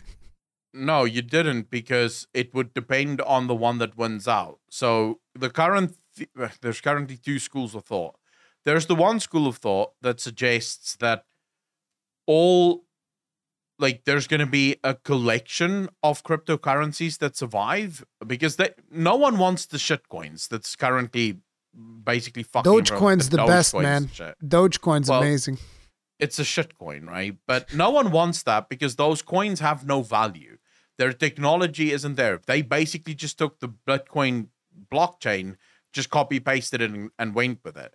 But then you look at companies like Cardano, for example, they're doing a shit ton of work in order. They're working with African countries, for example, to do on the blockchain voting so that there are people in their countries that live very far away from each other and they don't have the technology and these com- these countries are also broke so they can't get these voting machines So they're still voting by hand. They're helping them set up portals so that their people can literally just go on the blockchain and vote for who the next president needs to be and all that shit. So there's technology that's driving these blockchains. They're working with very specific things in order to get this shit done. Feels um, like and it's secure. Feels like it'd be easier to get them a laptop so that they could vote digitally. you see, the problem with that again comes down to on the internet, uh, authenticating who is voting for what becomes incredibly difficult because we've not, we've seen how these people can cheat it. Whereas if you're on the blockchain and you are registered, your ID is attached to your wallet, you can't cheat that. It's your wallet. Your wallet will vote once and then it's done. Right. So there's technologies behind these things and they're in their infancy. They have a long way to go. But you know, there, there's other technology as, as well, which we can get into if we ever have a discussion on this. But at the end of the day, the whole point of the blockchain is to make these things faster, but also to make them universal. So I can sit in South Africa and I can send you money in Portugal, right? And it's instant. You you have that money within two minutes. I can Whereas do that with PayPal. That, uh, yeah, you can do that with PayPal with fees, but the problem is if I want to withdraw the money from PayPal, that takes a week for me so if you bought something from me with PayPal, I will only send you that money. I will only send you that item in a week from now, once the money is cleared and is into my account. Because if I just sent it to you, you could cancel that uh, purchase on PayPal and then I lose the fucking money anyways. Right. So there's a whole list of things where the blockchain, it's instant. You have instant access to this money. Uh, there's no extra fees. It's just literally bam, there you go. No questions asked. So the blockchain is trying to solve a lot of issues, but like I said, in the now, it's basically a scam strain. That's what it is. It's just scamming. Everyone's just trying to make a quick buck. Everyone's just trying to win. This is one of the reasons I sold all of my crypto because I don't believe that crypto right now is going anywhere. I I believe that the crypto markets need to be smashed into the ground and that only the ones that is worthwhile survives. Only the companies that is actually trying to make some technology uh, that moves the world forward survives. You well, know? so that's sort of where I am on it. We'll see. We'll see how it pans out. My stance is the same. I don't think that blockchain. I don't think you need the blockchain for doing most of the things that we talked about. Uh, I understand what you are arguing for. But uh, I also the research that I've done into blockchain, the whole resources thing that we're talking about. What my research told me is that it is incredibly wasteful. The processing power that they are currently using to do the proof of stake and all of that bullshit. Mm-hmm. Uh, you're telling me it's not? It's like you know. So I, here's the here's the problem with all the research that people do. So if you type into into Google, um, anything like how much energy does does Bitcoin or cryptocurrencies use or anything like that, it references a paper. The problem is that no one ever tells you that the paper they reference is back in 2014.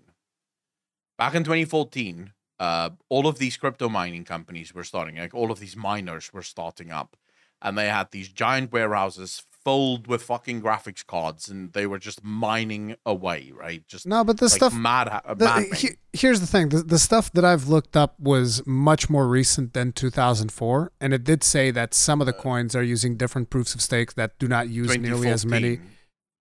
Not, not that, 2004.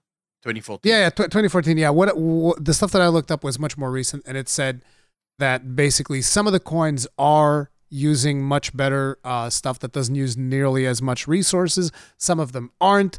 But it's like fundamentally, you don't need to use any of that, particularly in, when it comes to video games. That's what I'm saying. I think I think that if you're going to involve the blockchain, it's just going to become like they even state here. It's going to create a workforce out of players, and I don't know, I don't think that that is ever going to yeah. be a good thing. But uh, no, you know, but again, it boils down to implementation and also oversight you who makes it and how do they want to make it the the moment you put a monetary value that you can get out of a video game mm-hmm. that's it that's done that, that that's the way that i look at it uh, i'm not, I'm not going to change my mind there's, there's yeah, but no then way. you have but then you have something like uh, like uh, CS:GO that has had a monetary value on things that you can get, and that game has survived and thrived all these years. Yeah. So how is that game doing that? Right? How is the game doing that? Well, I don't play the game. I specifically don't play it because I don't want to engage with any of those things to begin with. I'm like, no, fuck that shit. Whatever. But it's like in that game, those items also don't give you an in-game advantage. It's literally just skins. Whereas yeah, in, in already... a lot of these games, like in a lot of the current games, like the whatever it was called, that stupid little blobby game that they had, I forget what the name of it was. Those things uh-huh. will actually allow you to pow- buy more powerful items, which I still believe is going to be the case for most video games when they continue to implement blockchain technologies. They will want to uh, implement things that can give you an in-game advantage because that is going to get players to actually trade for things and it's always going to affect the economy of the game period because that the currency of whatever game they make is going to be somehow directly connected to something that you can get on the blockchain because if it's going to you know monetize the game through the blockchain then the currency of that game is going to become valuable in a way that directly correlates to currency outside of the game, mm-hmm. which is basically where we're at with World of Warcraft and the WoW token, which is fucking terrible.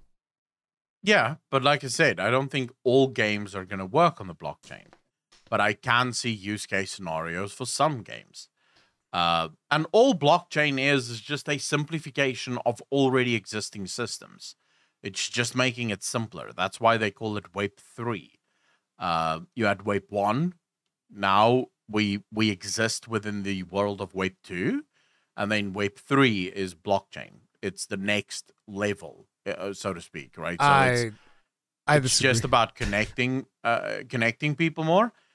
The problem with this disagreeing here is you are basically the guy in 1990 that says I disagree with the internet. No, no, no, no, no, no, no, no. Don't, don't. Yes, you don't are. do that equivalence. No, no, no, no. Yeah, but that's what you you you're saying. I disagree you're, with progress. No, no, no, no, no, no. I don't disagree with progress. I disagree that blockchain is going to be progress. Yeah, but blockchain is already progress all you have a problem with is the current implementation of that and i've already conceded i hate the current implementation of it. But that's that's i don't the think thing. the technology is ready there's nothing there's nothing that blockchain can do for me right now that can help me in any way in anything that i do in life. Yeah right now. But yeah, it, you don't the, know what that with, technology is going to look like in 10 years from now. Yeah but it's like the the basis of the technology usually dictates what you are going to get in the future. Like you look at the internet, right? And the mm-hmm. internet has a huge security problem, does it not? There are huge security flaws with the internet. The reason why those security flaws are there is because why was the internet built in the first place? It was built as a military uh, thing in the, the United mm-hmm. States. They were using it to share information between military facilities. The thing is, uh, these facilities, like you know, access to the internet was controlled by armed guards. Therefore, you didn't need security in the protocols back then. Because why? What what, what is somebody going to do? That somebody uh, some unauthorized person is going to access the internet? No, there's going to be armed guards. They're not going to let that person access. You can't. The problem mm-hmm. is because these are the protocols that the internet is founded on. Once you go deep down enough into the protocols of the internet, fundamentally the idea is to share information, and that is how people you know they end up gaining access to things that they shouldn't because they keep digging down into the lower and lower and lower layers of the internet, back down to those protocols from like whatever fucking year they were, and uh, yeah, they breach security. Either that yeah, or through exploits, the- backdoors, all of these different things that they implement. And considering that if you take that analysis of the internet today you look at the analysis of what is the blockchain today, all the things that they are doing, that is going to be the basis for what the blockchain is going to be in the future. And I don't like the basis of what it is right now. Highly doubt I'm going to like it in the future either.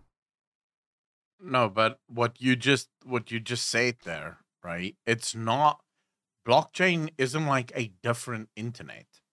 It's just the evolution of the internet. It's taking all of those vulnerabilities that the current Web 2 system has and it's patching it. It's saying, okay, let's make it so that your information is yours and that you control where your information goes.